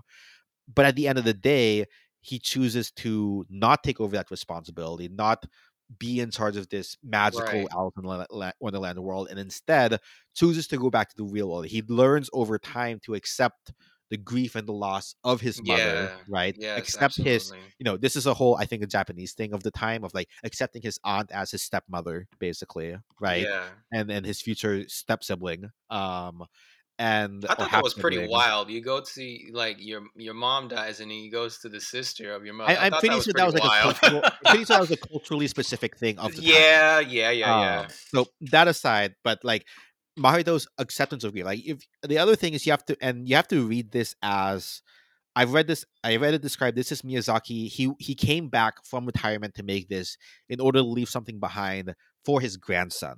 Right, okay. like he wants to make a film for his grandson, and I think obviously with his age and you know you know thinking about his yeah, legacy, He's in his eighties. Yeah. Yeah. One, he packed in a lot of tropes that are just like classic Miyazaki things, like the soot sprites, the equivalent of the little white things that like float up and become like life, basically. That Um, yeah, the parakeets, like all, all of this stuff, the eating, the food, all- all these classic Miyazaki stuff.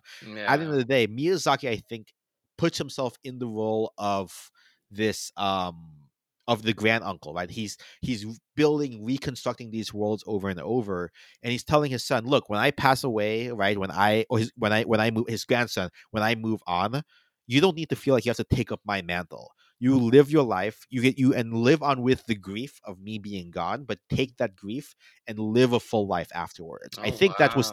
I I think you have to view that through the lens of that message I think I son. said that in my review. I think I I think I was on the nose of what I was saying. Like I did say like Yeah. yeah, this is I can tell like that Miyazaki was pointing at somebody, but I didn't know who. Yeah. I mean, I read a lot of you know anime news, so that that's how I know that. Okay. Um, I suspect that that's what this film is. I think it takes on maybe a little bit more of a meaning if you understand that context of like this is for his grandson specifically, and we just get the benefit from it, right? hmm Um, but yeah, I mean, narratively, so maybe maybe it needs to maybe. I, I think this, I think this is a case where it's just so personal to him, right? Similar in the way that Elemental is very personal to Peter Sohn, I think yeah. that yeah, sure there were flaws in the plot and the logic and so on right but you can Mhm. just feel how personal it is to them that you can't really fault them for maybe saying it in a bit of an abstruse way because if that's the way that they feel it's the best way to to present that and it's so yeah, personal to them approach it, yeah. That, i that would really. Yeah. i would be willing to like not understand it fully because the only one who really will understand it fully is is themselves. is yeah. themselves. Yeah. So I mean, I think that's it. That that's my thought on that my kind of some. I mean, the other part on the technical side. I mean, like I said, he still has it. Like literally the first two minutes when Mahito's running into the fire and like the fire animation is all around him. I'm like, yeah. "D- he still has it. How is he so good at this animation so many years For later? a man, for a grumpy old man, how uh, eighty years old, how does he still have the talent to like make his stories come to life like this? It's amazing, man. So yeah, I think yeah. I think that's that's where I'm I'm I'm uh I'm I'm coming at, at this one. You know, it's it's again a leg uh him looking back at me as a storyteller, me as a creator. What does it mean when my world will be when my I can no longer create something new? Yes. Plus the whole grief st- subline. So hmm that's my thought on that. Hopefully, if if you are on the fence about Boy and the Heron, which I know some people are, some people obviously. I don't have it up there with his top three films. Um, yeah, it's not was in his top three. prime. It's a good. It's like I said, like it, Yeah. there's there's nothing wrong with this film at all. Yeah. It's really This good. I film that- enjoyed it, but like I felt like the story at the very, like getting close to its end, it almost felt anticlimactic. As I said, this is the film I think that can only be made at somebody who's had a career as long as he has. I think. Yes, absolutely. Well deserved. You know. Yeah, well eh deserved. You can say whatever the hell you want. You can make whatever movie the hell you want when you've done as well as you have as me. Oh yeah, absolutely. So I have that five out of five. that. Yeah, that's that's that's a four out of five for me. I, Yeah. I still give it that. All right, final film, uh, Spider-Man Across the Spider-Verse. You know what it is. Let's do it one more time. His name's Miles Morales. He got bit by a radioactive spider. Blah blah blah for a while, he's the one and only Spider-Man. Anyway, So blah blah this the, so this is the sequel to the 2018 uh, literally industry-changing film, uh, Into the Spider-Verse. Former Oscar winner, of course. yes. Um, picks up where it le- left off. Miles joins Gwen Stacy, travels across the multiverse, runs into some other Spider people, including Miguel O'Hara. Um, they try to deal with the new threat of the Spot, um, deal with canon events and everything. Like that became that that was added to the pop culture lexicon for a little bit.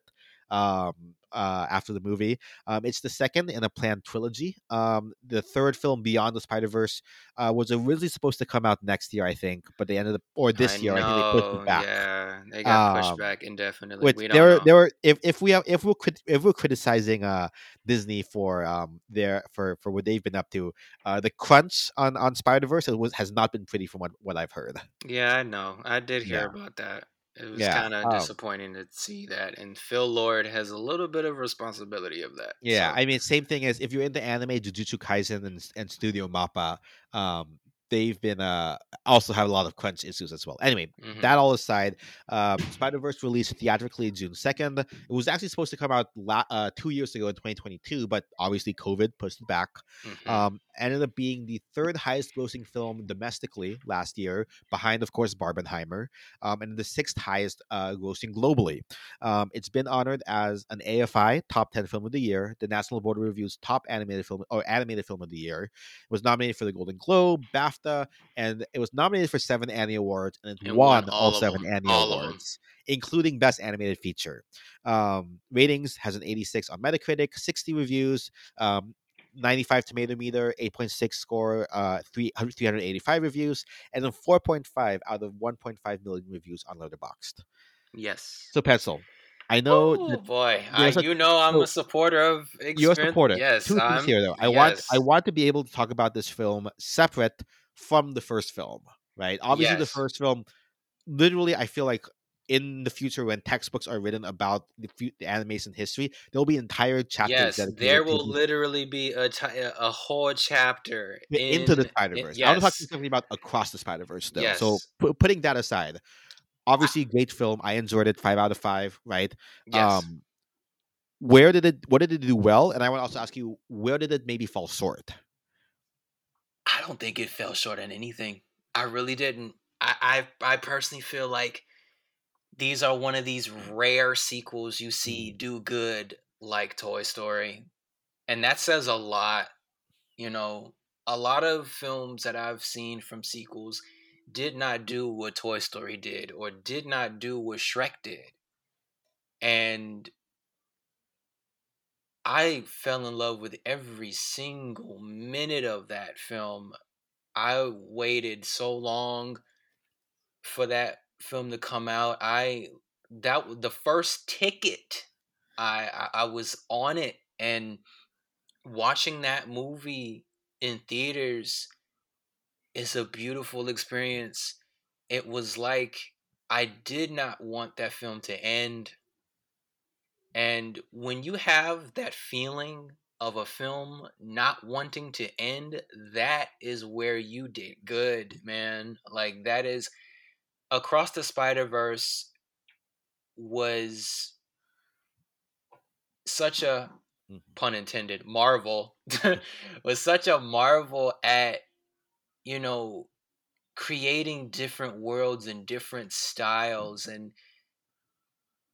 having such a complicated uh a compl- complicated backgrounds but made sense in so many ways when you go to different earths of all these spider-men and women it, it's and it just it, it Spider-Punk. was amazing Spider Punk was was was the, probably the best character for me. spider-punk everybody loved Spider Punk. He was actually he was the most difficult.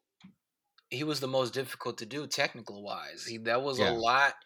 They had to do a lot of work on him, and I I will say, me personally, that is evolution to animation. If you can do something like that, like Spider Punk, I know that had to take months, years, even to create that type of style for him, for Hobie, and it, it's just thinking about it now. And I was just watching, like, going to different segments of the film a couple of days ago. I, I just uh, this the, this film really does inspire me it, it just as a series as a whole like into the spider-verse and across the spider-verse those films really do inspire me to be a director like they really they really show that anything in animation is so possible and the independent or not independent the dependence on disney should go away now. I think that me personally that's what they were trying to prove that mm. there are so many animated films in every walks of the earth every walks of life and disney should not be the only one taking the the trophy or sitting on that throne of entertainment. No, there's more than just that. There's more than Disney. There's more than Pixar. There's even more than DreamWorks. You know, it, and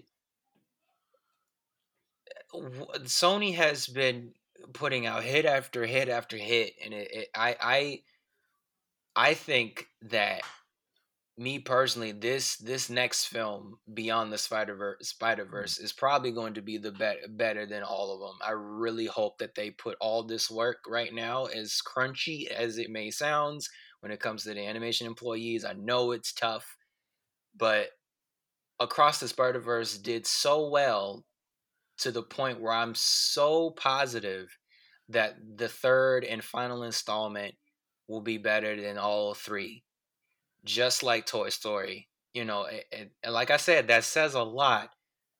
You know, it's a masterpiece, just like its predecessor. A masterpiece. A, a, a it's a chef's kiss. It's yeah. it's a full course meal. It's ratatouille. It's it's like it's so good. And I and like once I saw this film, I was like, Oscar winner. That's it. Calling it calling it Oscar winner. I don't care. Oscar, just call. I called it. Putting my chips on the table. I'm calling it. You know, it. This is gonna be our year's Oscar. I know there's a there's a battle. I've seen it. There's a battle between the boy and the heron in Spider Verse. I personally feel that Spider Verse is gonna win the Oscar this year. Yeah. So for me, right, I think obviously right like Hobie uh, like you mentioned super impressive like I, have heard it and I kind of agree essentially they took everything that was like innovative about uh, uh into the Spider Verse kind of dialed it up to 11 basically right they, they just kind of went yes. overboard like the the the vulture that came in that and and uh and attacked from the other world and like his design style was was awesome you know and you um, see miguel just take the screen all the time and just yeah, looking like at him was just I, I could not stop staring I at him. technical elements I think was good.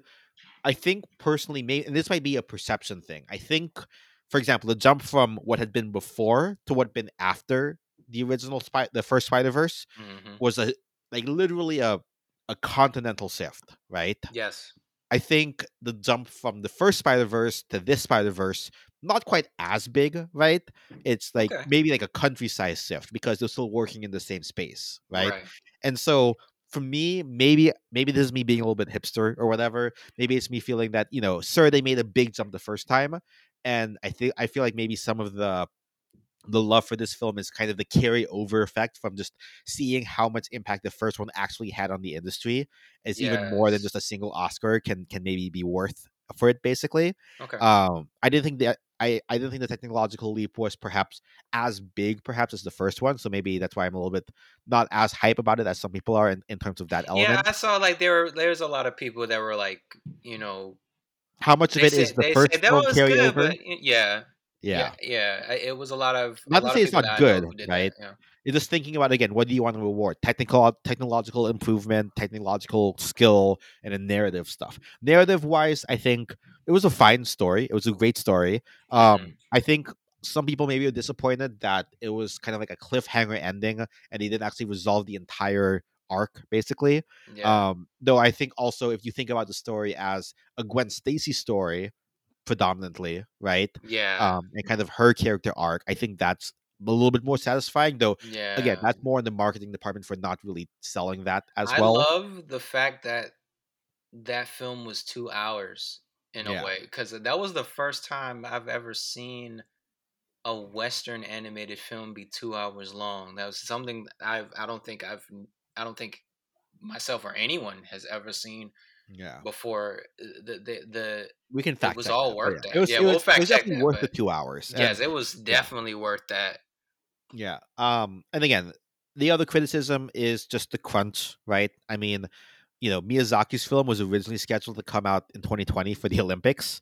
Um, mm-hmm. but he's like, nope, I'm going to push it back until it's good, right? Kind of wish quality you know, over quantity. That's, that's I kind exactly, of wish that they yeah. could do that with these films, just so that the animators don't have to deal with the crunch, right? That's yeah. like probably the biggest knock on this film, right? Um, other than that, like it's again, I'm not saying it's not a great film, five out of five. I will say I think the narrative structure the narrative for me personally right and it sounds like you Yeah. maybe disagree a little bit um on Mhm. the narrative of of boy and the heron i personally found the narrative of boy and the heron a little bit stronger right um yeah, yeah, and then the other part is if you're looking at it like a legacy award type where like part of this is you know carryover effect from the first spider-verse versus the entire hist- history of miyazaki right it's like well that's like very very hard to judge which is more which is more deserving right yeah, yeah. I see. so anyway, again, five out of five. Don't want to take anything away from the film. I mean, I pity any animated film that comes out against Beyond the Spider Verse because that is going to be a hard film to win. yeah, that's So good. maybe that's when Spider Verse is reason- around, that's gonna be a hard competition. Maybe that's another reason why I'm like maybe hope dicting that like oh maybe it should go to Boy and the Heron because uh um because They're you know this to li- change it literally up, might yeah. be Miyazaki's last chance versus knowing for sure we're going to get another Spider Verse movie. hmm anyway, overall, uh, ask you first, who do you think will win, and who do you want to win? Who do I? Who, it's kind of both. Like, who do I want to win? Is Spider Verse, and who will win? Spider Verse. I I'm sticking my guns to that because I know the Boy and the Heron is a, a lovely, beautifully crafted film, but I I don't know. Maybe I relate to the story more, or not the story, but just the technical side of that of that more because of how influential the first one was the first to one me. was, yeah, and yeah, I just that that that that I still speechless to this Yeah. day. for me, I would probably go with who should win. I'm gonna say Robot Dreams. Um, mostly, I think it has. Mhm. the s- I think that one has the strongest narrative of. the- yeah, of, I was gonna say that if Boy and the Heron was, I was at Robot Dreams. Yeah. Um, and then I think it, who's who will win. I'm gonna go against the grain. I still think that Boy in the Heron Boy and the Heron, especially with momentum from BAFTAs, Gotcha. um, and and so on. So we'll see. Um, all right, we're already at one hour twenty minutes. We still have to talk about animated shorts, but let's take five minutes real quick, and I'm gonna keep it at five minutes. Uh, other potential animated films. There were 33 films eligible for the Oscars thi- for the animated Oscars this year, which is apparently the highest ever number of animated films. Um, I'm not going to list all of them out, but just some that caught my eye throughout the year. Um, Yes. And then feel free to chime in on any of these. There's the anime film Blue Giant, um, Chicken Run. Uh, Dawn of the Nugget sat out to the first Chicken Run, the highest grossing stop motion film of all time. What came out before the animated film was a category, so it very well could have won had it had the animated come out a year before. yeah, yeah. um, before it would have won. Yeah, for sure. Yeah, Deep Sea, um, which is a Chinese animated film, looks amazing from the trailers I can see. Could cannot find it anywhere uh, to save my life. Um, First Slam Dunk, uh, First Slam Dunk, um, an anime film that uses like weird, like three D ish two D animation. Um, have you seen this one or no? No, I have not. I have not Okay, seen First Slam Strongly recommend, it, especially if you were ever in the basketball at any point in your life. It is a, such a fun film to watch. Um, one of my best theatrical experiences actually of last year. Yes. Um, let's see, Leo. I haven't seen this, but I know you watched it. and You actually I- Loki thought it was really good. I, I I really did love this film. It was such it, it's not the you okay, it's not the best well looking animated film, I will say that. The editing is mm, and the songs are pretty Sesame Street. But uh Leo is Adam Sandler really does care about, you know, family entertainment. He really does care about kids and how to like different ways of approaching, you know, growing up. Him and Robert Smigel, you know, wrote this film together, and I really do appreciate what he what they both did. Um, yeah, this this film was We're checking out at least. yes, it's worth checking out. I will say that. Awesome, awesome. Keeping it moving. Migration. I didn't see this one. This I is love a migration. new You know, I, I you know I joked on Discord out with a lot of people that I was like, I'd rather put migration to replace Elemental. Um, that was a, a very honest, and it wasn't even a joke. Actually, Migration was a very good experience, and I was like, Illumination is over here, you know, actually doing stuff now. Like, oh my god, you know, They're trying. They're trying. uh, they're they're Um, trying. I mean, it made a hundred million dollars. I want to say domestically. Yeah, it made a hundred million dollars domestically. Yeah, they brought themselves back up. You know, it was Yeah. a slow ride, but they got themselves back up, Yeah. and I appreciate Uh, it. well, I mean, they also had Super Mario Bros. earlier in the year, so. Oh yeah, that Um, that that oh Jesus, that yeah, movie anyway. was great. Moving down the list, we have The Monkey King, which you know Let, was. oh, uh, let's talk about that. Okay, so that's so, from Pearl Studios. It's the same studio who did Over the Moon a couple years ago, which was an Oscar nominated. Did you like The Monkey King? I'm gonna tell you and the viewers this right now. I'm gonna tell you this. I watched 20 minutes of that movie, and I cut it off immediately. All right, so you did not like it. I hated every single minute of it. It almost felt very stereotypical. ah, unfortunate. and it was not funny. It was low key annoying. It felt like I was watching a cow and chicken episode, but they if they were in Asia, and Okay. it was. It's like it's very disrespectful. Right, It would like alright, the well- it, it was horrible. all right. We'll move on then. Um, The Peasants. Did you get a chance to watch The Peasants? I've heard of the peasants, but I have not seen it. So I watched it actually. I was I was fortunate enough. Um, Dakota from Conversum Pod, uh, he got me a screener for it so I could write a review for his site. That review will be up at some point in the in the next couple of uh in the next couple of weeks or so. Peasants. Uh, it's from the same team who did Loving Vincent. Did you watch that one? Oh, uh, oh my god! I gotta put Yeah. that on my schedule too. I Yeah, have so- not seen Loving Vincent. So, Loving Vincent, Oscar nominated film. Yes. They literally hand painted tens of thousands of frames oil oil painted tens of thousands of frames. Um, Loving Vincent was obviously done in Vincent Van Gogh style, um, post impressionism. This one was done in a Polish art movement style called Young Poland.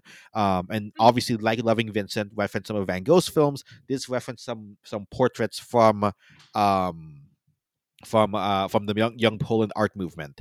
Um, In addition, it adapts the story of the peasants, uh, which was like a 1904 novel from Poland. Won the won its author the Nobel uh, Prize for Literature.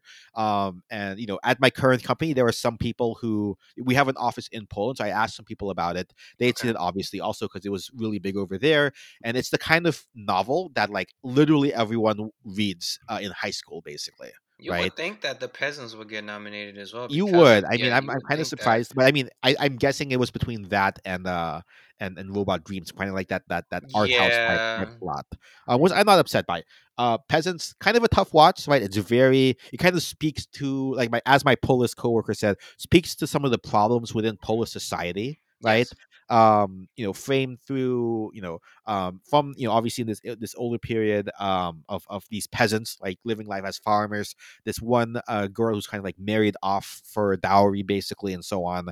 Um so i mean it's very beautifully done you know very hard to watch but also very um very i i'll also say in addition to the just breathtaking animation i think also the sound the soundtrack and the soundtrack score for this one Mhm. expertly done as well. Um, has a really great score to it. Um, I think it's it's it was like composed by like this this electronic music um artist from Poland, but mixed in like classical Polish like folk songs as well. That's nice. Um, so definitely check out the peasants if you can. Um, let's see, Ruby Gillman. I love thoughts? Ruby Gillman. I, Okay, you know what's sad? I went to the theaters and watched it, and there was only like six people in there. Yeah, but no, I, I, I well at the love I love Ruby Gillman. That was such a such a cute little story. I I, I know it was very basic and it was very like I mean, it was never very gonna, gonna predictable, but. I, I love it. I love Ruby Alright. Gillman. you love any anime. You love most animation. Yes, Um, I do. good.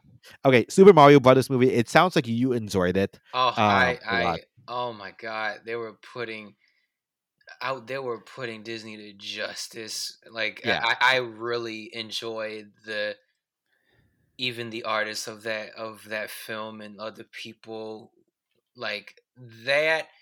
They purposefully re- review bombed that film because of just the money that it, they were making. Well, I It- mean, so it, it did end up being the second highest grossing film globally, Yeah. right? Um, I enjoyed the film as a Nintendo fan.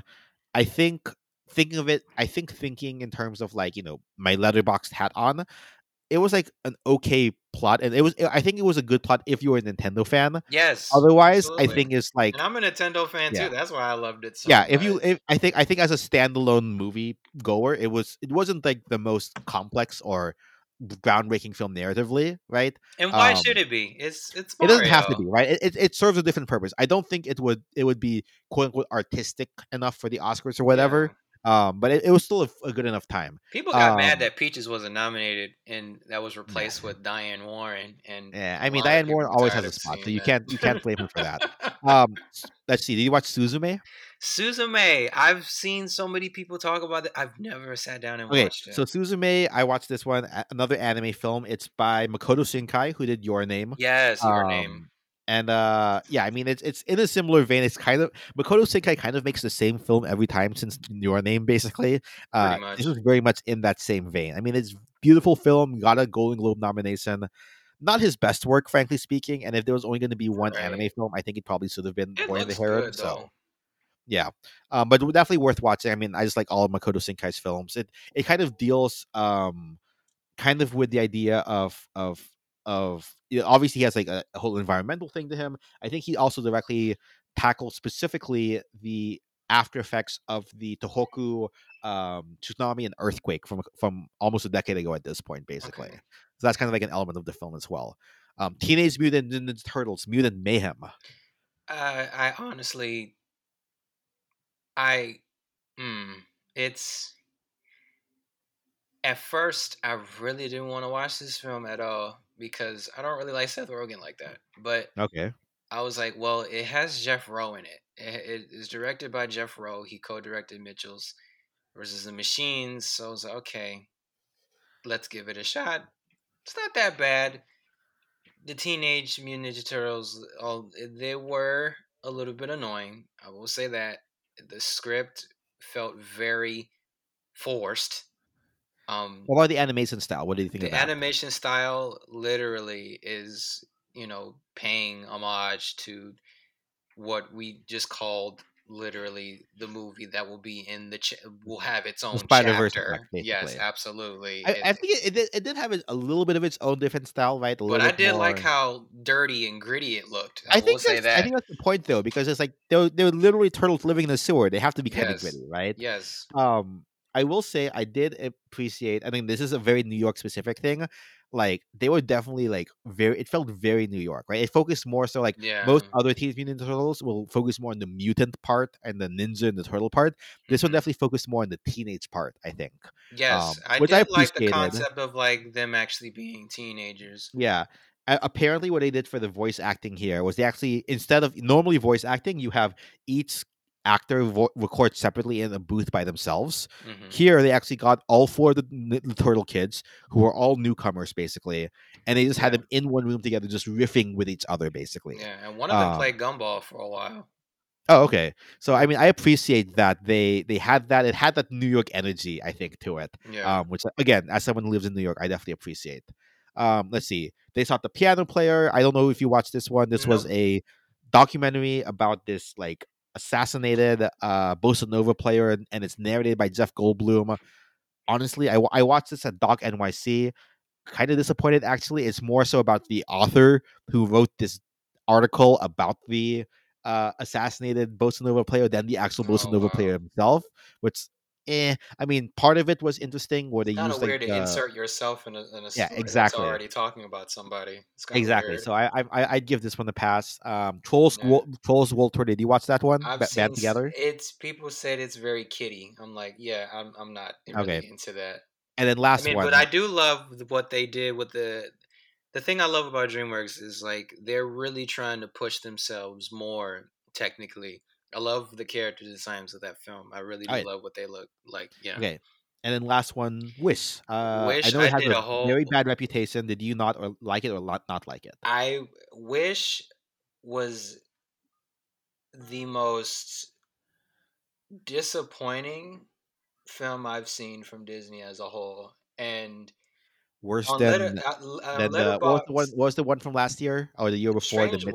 World, Yeah, Strange World. That's it. it was like I just I wrote like paragraphs on my Letterboxd of just how disappointed I was. It's like it looks good, but the story, the narrative is just awful. It, I just you waited, you know, I've waited so long It's a see a hundred year good film. It's a hundredth anniversary, like that. I was really getting very sentimental of that.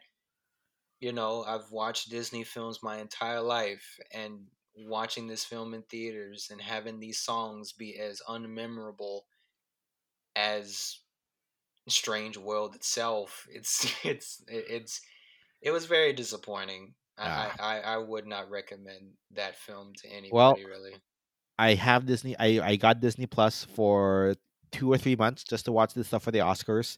So Yeah. I may watch it anyway just to take advantage of I having mean, it. yeah, watch it and just, you know, just soak that in. All right, so I, I will. All right, so those are the films that maybe could have been nominated but were not. Um, all right, we're at over an hour and a half, so let's kind of speed through this last. Uh, gotcha. Let's yeah, be yeah.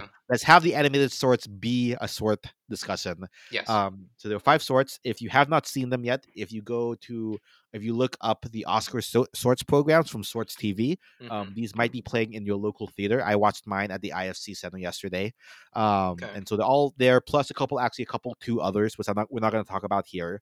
Um, but Mhm. yeah, uh, in alphabetical order. Um, I'm just going to go through all of them real quick, and we can kind of have a free form conversation about all of them in general. Yes. Um, first up, we have Letter to a Pig, directed by Tal Kantor and I Amit really like R. Uh.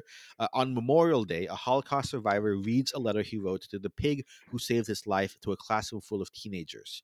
While listening to his testimony, a young schoolgirl sinks into a twisted dream where she confronts questions of collective trauma, memory, and identity. Uh, next up, we had 95 Senses, directed by Jared Hess and Jerusha Hess. Um, an inmate on death row reflects on his own mistakes while facing his own mortality. Um, third, we have Our Uniform, directed by Yegane uh, Moghaddam. Um, an Iranian girl unfolds her school memories on the wrinkles and fabrics of her old uniform. Uh, fourth, we have Pachyderm, by, directed Mm, by Stephanie Clement mm, a subtle narrative about a young girl's survival of childhood abuse. Um, and then finally, we have Wars Over, inspired the music of John and Yoko, directed by Dave Mullins, and story by Sean Ono Lennon, the son of both Yoko, John and Yoko. Um, in an alternate World War One reality, a heroic pigeon delivers messages across the battlefield from one side to the other. The messages are exchanged by two soldiers on opposite sides who, unaware of who their opponent is, are playing a game of chess against each other. Uh, notably, this one was animated by Weta Studios. Um, Mhm. notably absent from this list is Once Upon a Studio, which is kind of Disney's uh, Disney's hundred year celebration Yeah, of, that of all their films. was a very sad. That was a very sad. When I was when I was watching the nominations, I saw no Once Upon a Two. I was Would very you do you wish Once Upon a Once Upon a Studio had had made it? Do you think it was actually good? I thought it was beautiful. I really did. That was probably the best thing that Disney has done in years. I Uh, really, they don't get really, anything for their animate for and their they did not get anything. They did not. I, I you know what's crazy. I follow the the co-director Dan Abraham. He um I I I kind of just spoke to him a little bit. I was like, man, sorry that your short didn't get nominated. He was like, that's fine. You know that we making it was worth it. And I was like, yeah, I get you, man. But going off the animated short films here, uh, Letter to a Pig. Start off with that. I actually really like that one. I love. Remember years ago when I said that there are some shorts that make up for not making sense. In a way, this short film does make sense because we're talking about a Holocaust survivor. But when it comes to going inside the mind of the teenager, it almost, it almost, you, think that it really doesn't make sense at all.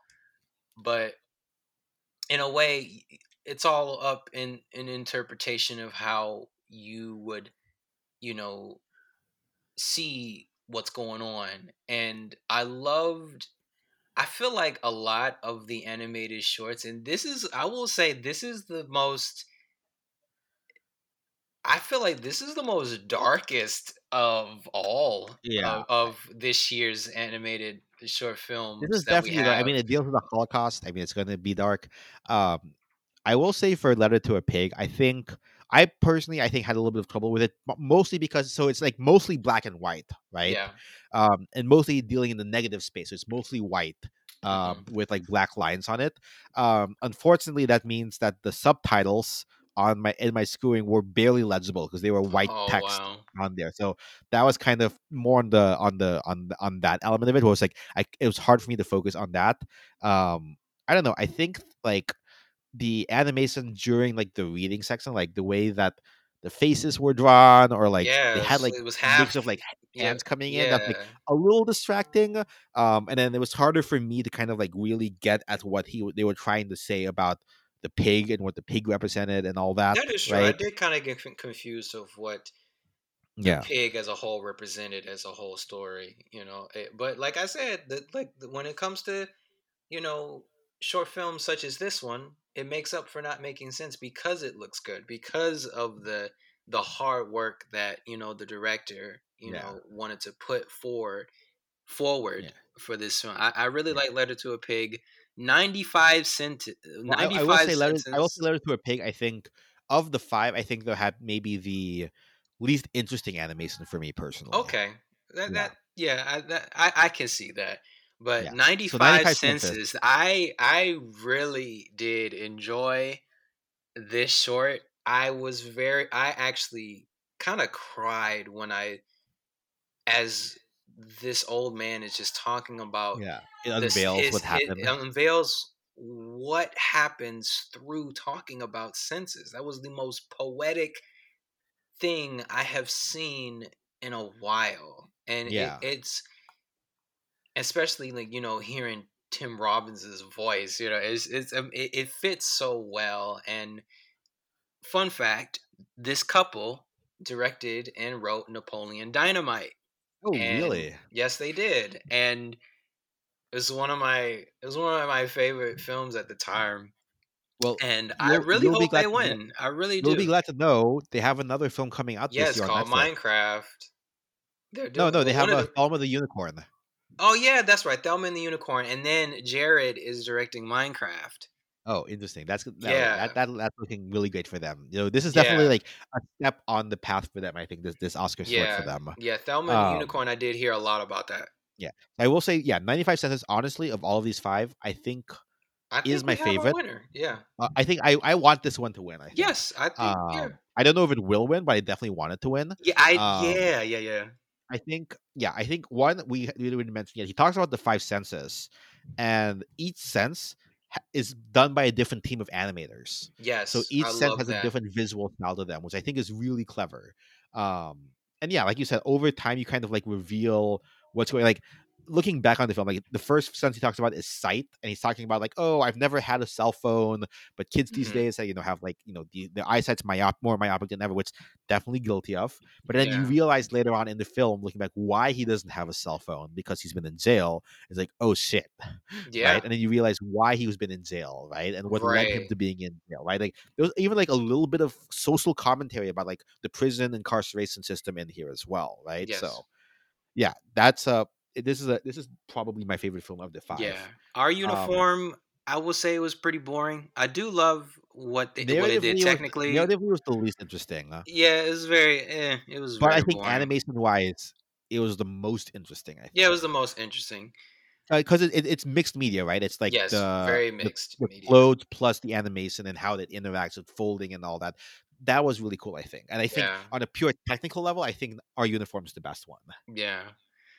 Um Pachyderm was the most I I'm still kind of stunned of a funny story. Well, as I was watching Pachyderm, my supervisor at work was like, you know, sitting right next to me and we were watching it together. And I was gonna say you're watching this while you're while you're supposed to be. yeah, I was at work. You know, it- you know. Well, my job is pretty kind of lenient with that because I'm just Okay. working as a mailman. So like, it's it's kind we we get our breaks. But yeah, my supervisor and I were watching this, and when we saw this film and what it the the subliminal messages that were that that was that was being portrayed in this film my supervisor immediately knew what was happening because all that all that short film is is just metaphor. It's just a Yeah, metaphor. level, it's like it, it seems normal.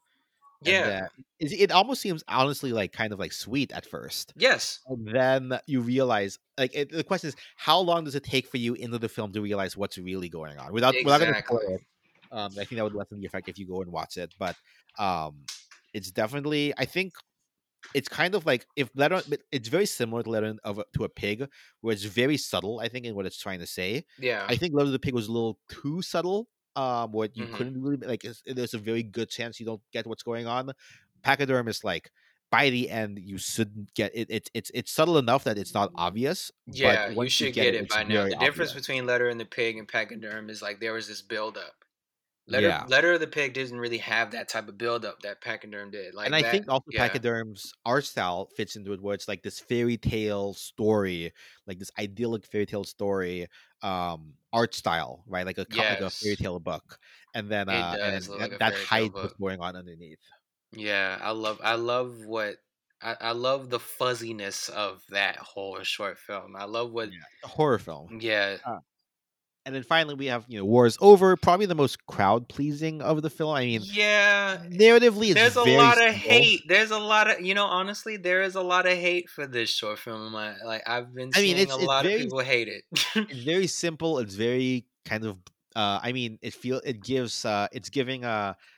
Uh, Kardashian with Pepsi uh, ending conflict vibes to it. Yeah. Um, but I don't think it's an unfair criticism. I mean, you know, it's it's hard to tackle the complexities of war in like a in like a, a 15 minute sort or whatever. yeah. um could it could, is it a little bit like simplistic and like the idea that oh you sing this one song war is over that'll Yeah. end war a little simplistic right um I pers- yeah, I personally think that war is over. You know, it's a cute film It's a it's a it's a decently you know. It's yeah, like you said, it's a cute film, and you know, being a Beatles fan myself, and you know, following John Lennon's career, and you know, seeing his you know marriage. The thing that I really did think about it was like this is really paying a lot of you know love and respect still to this day to his father, you know, Yeah. Sean's father John, and you know, it, I think, and I did say in my head, I was like, John Lennon would have loved this.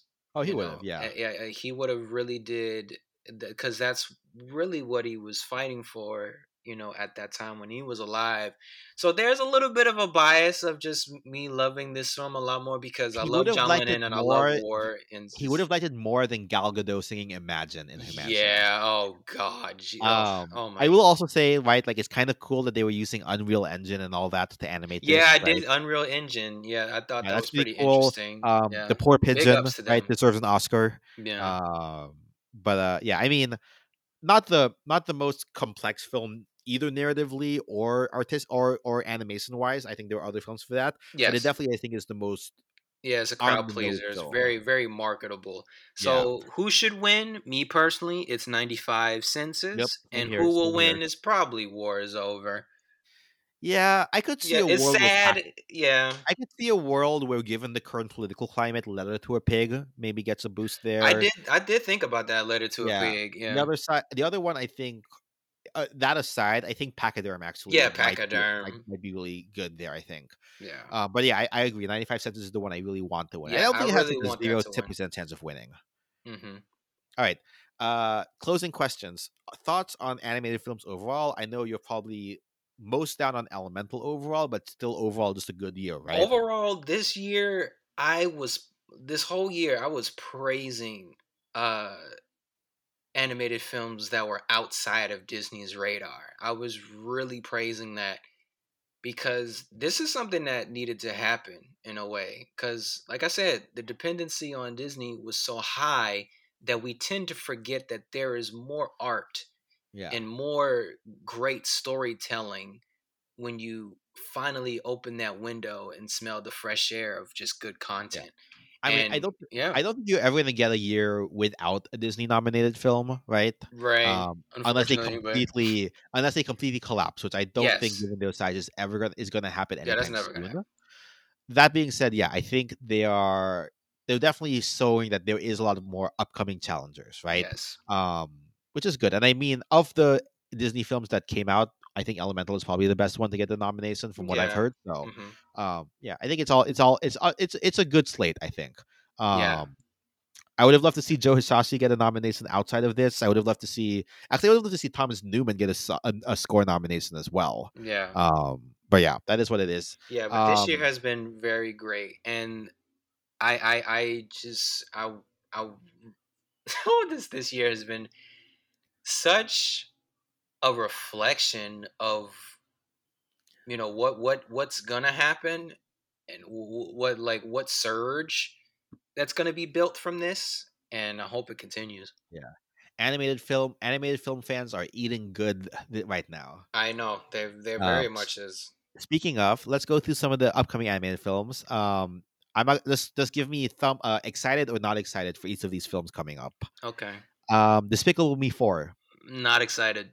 All right, well, it's gonna make a billion dollars anyway. So I know. It's Um, uh, let's after migration. I was like, yeah, they're gonna fall apart again. yeah, there's um the day the Earth blew up, which is a, a Looney Tunes film coming out. Oh my god! R.I.P. to Coyote versus Acme. Um, Yes. hopefully, there's a happy ending there, but it's not looking like it right now. Um, thumbs up. uh, It, but but for day the Earth blew up, thumbs up, thumbs down. uh, Thumbs down. I, I'd right. rather have Coyote versus Acme, to be honest. Fair enough.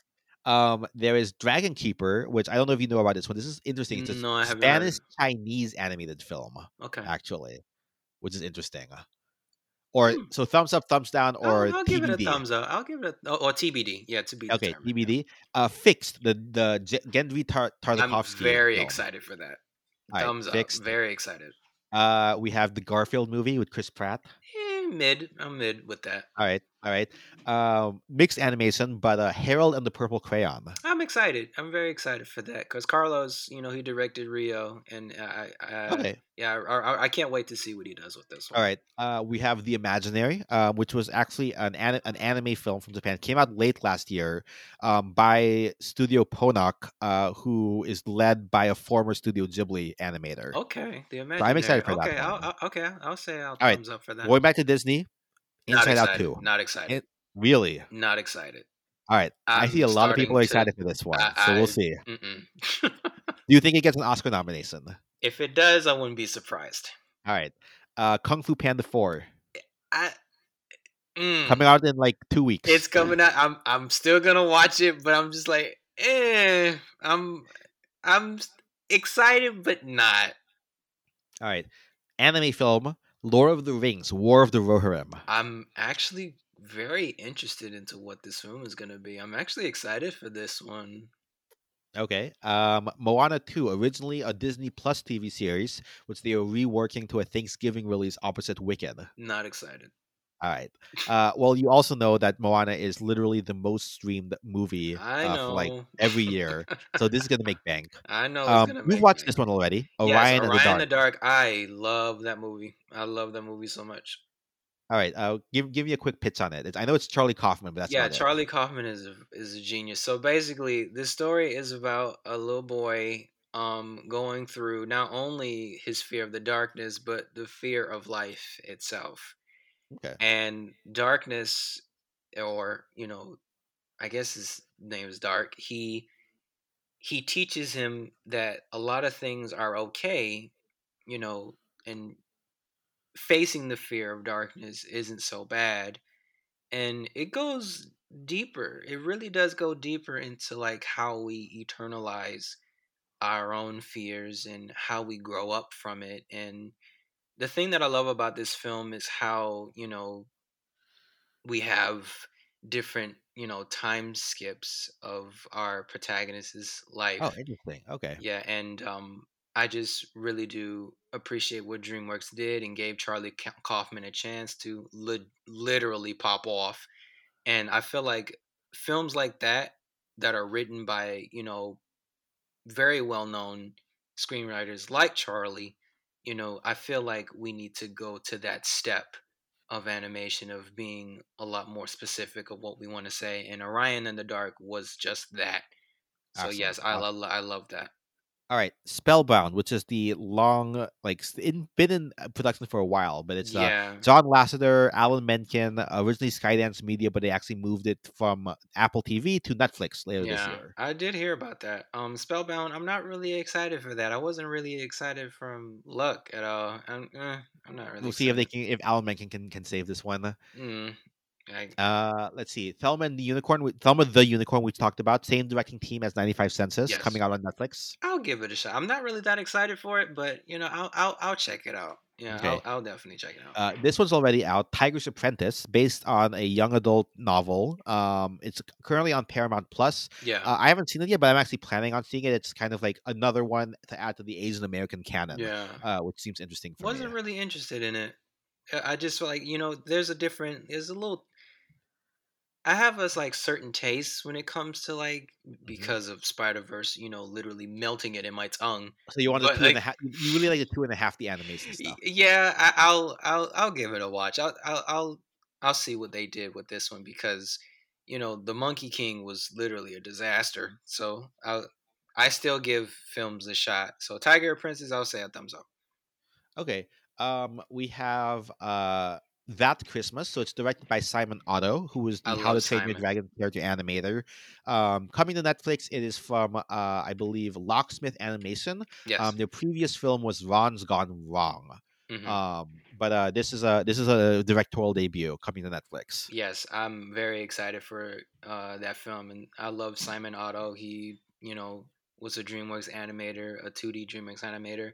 He's he's worked with James Baxter, you know, literally for a decade, and I, I just really, and he also did directed uh, Love and Robot short film. So I'm very okay. excited to see what he does with this one. This is his directorial debut, so I'm very excited to see this. All right.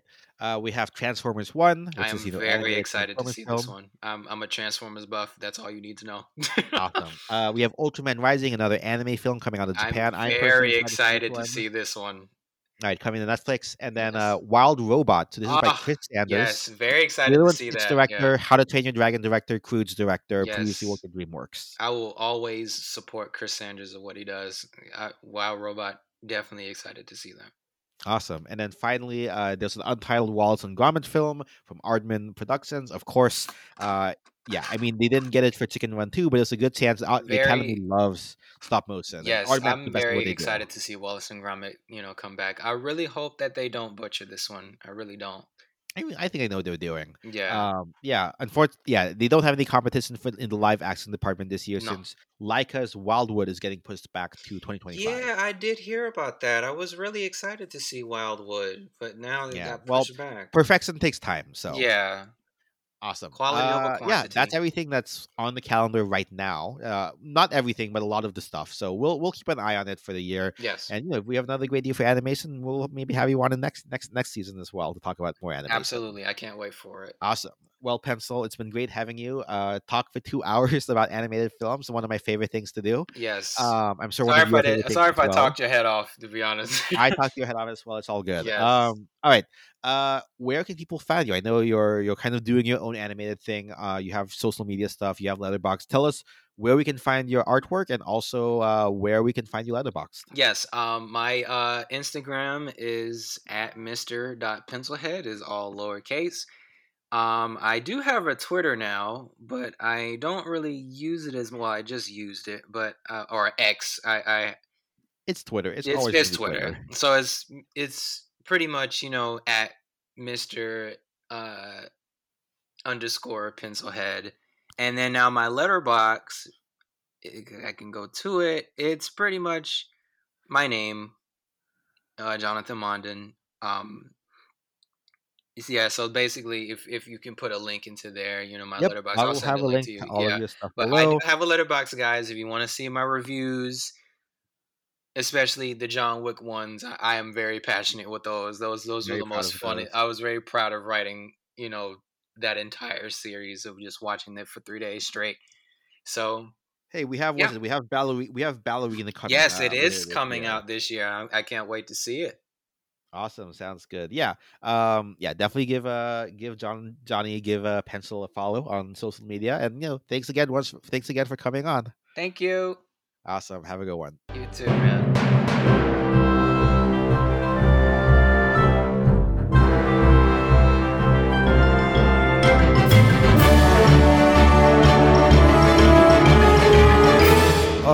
Thanks again to Pencilhead, aka Johnny, for hopping onto the podcast. I am going to link to all of his socials in the show notes. Uh, definitely give him a follow, as he said, on Letterboxd and on Instagram. Um, just a little bit of housekeeping. You know, I'm actually going to be traveling for work next week. Um, I'm going to do my best. I, have, I the plan for next week is I'm going to try to finish watching uh, the international films I have not yet watched and all of the documentary films um, between now and Sunday. I, I fly out on Monday um, and try to do an episode on Sunday before I leave um, and schedule it to release sometime middle of next week. Um, at the very worst case, you know, I'll, I'll, maybe I'll watch stuff while I'm you know on my trip and then record uh, on Friday uh, when I get back um, so that you know I can have an episode before the end of next week. Uh, in any case, next week I'm also going to be launching uh, my nominations prediction contest. Um, you know, give you maybe like a week and a half or so to try to put together all your predictions for who's going to uh, end up winning the uh, who's going to end up winning each contest. Um, as always, it's going to be you know most most predictions win, and then the um, uh, and then the, uh, the the person who submits earliest wins the tiebreaker. So yeah, uh, that wraps up this episode of the Oscars Death Race podcast. Let me know how your death race is going via Twitter at OscarsDRacecast or via email at OscarsDeathRacePodcast at gmail.com. Make sure to subscribe to the show on your podcast service of choice, iTunes, Spotify, Google Play. If you can leave a review there or even just share it with a friend who loves movies, any of that is super helpful. Uh, those will be linked in the show notes alongside my Letterboxd account under the username NinjaBoy, boy with an I. Be sure to check out Oscar Race and Oscars Death Race subreddits and the Academy of Death Racers Discord as well as AODR.net um, and DeathRaceTracking.com. Uh, music is from Kevin MacLeod, and Incompetech.filmmusic.io. Editing production by Ninjaboy Media. That's it for this week. This has been Paulo of the Oscars Death Race podcast. Until next time, I'll be here trying to watch all the Oscar nominated movies or die trying.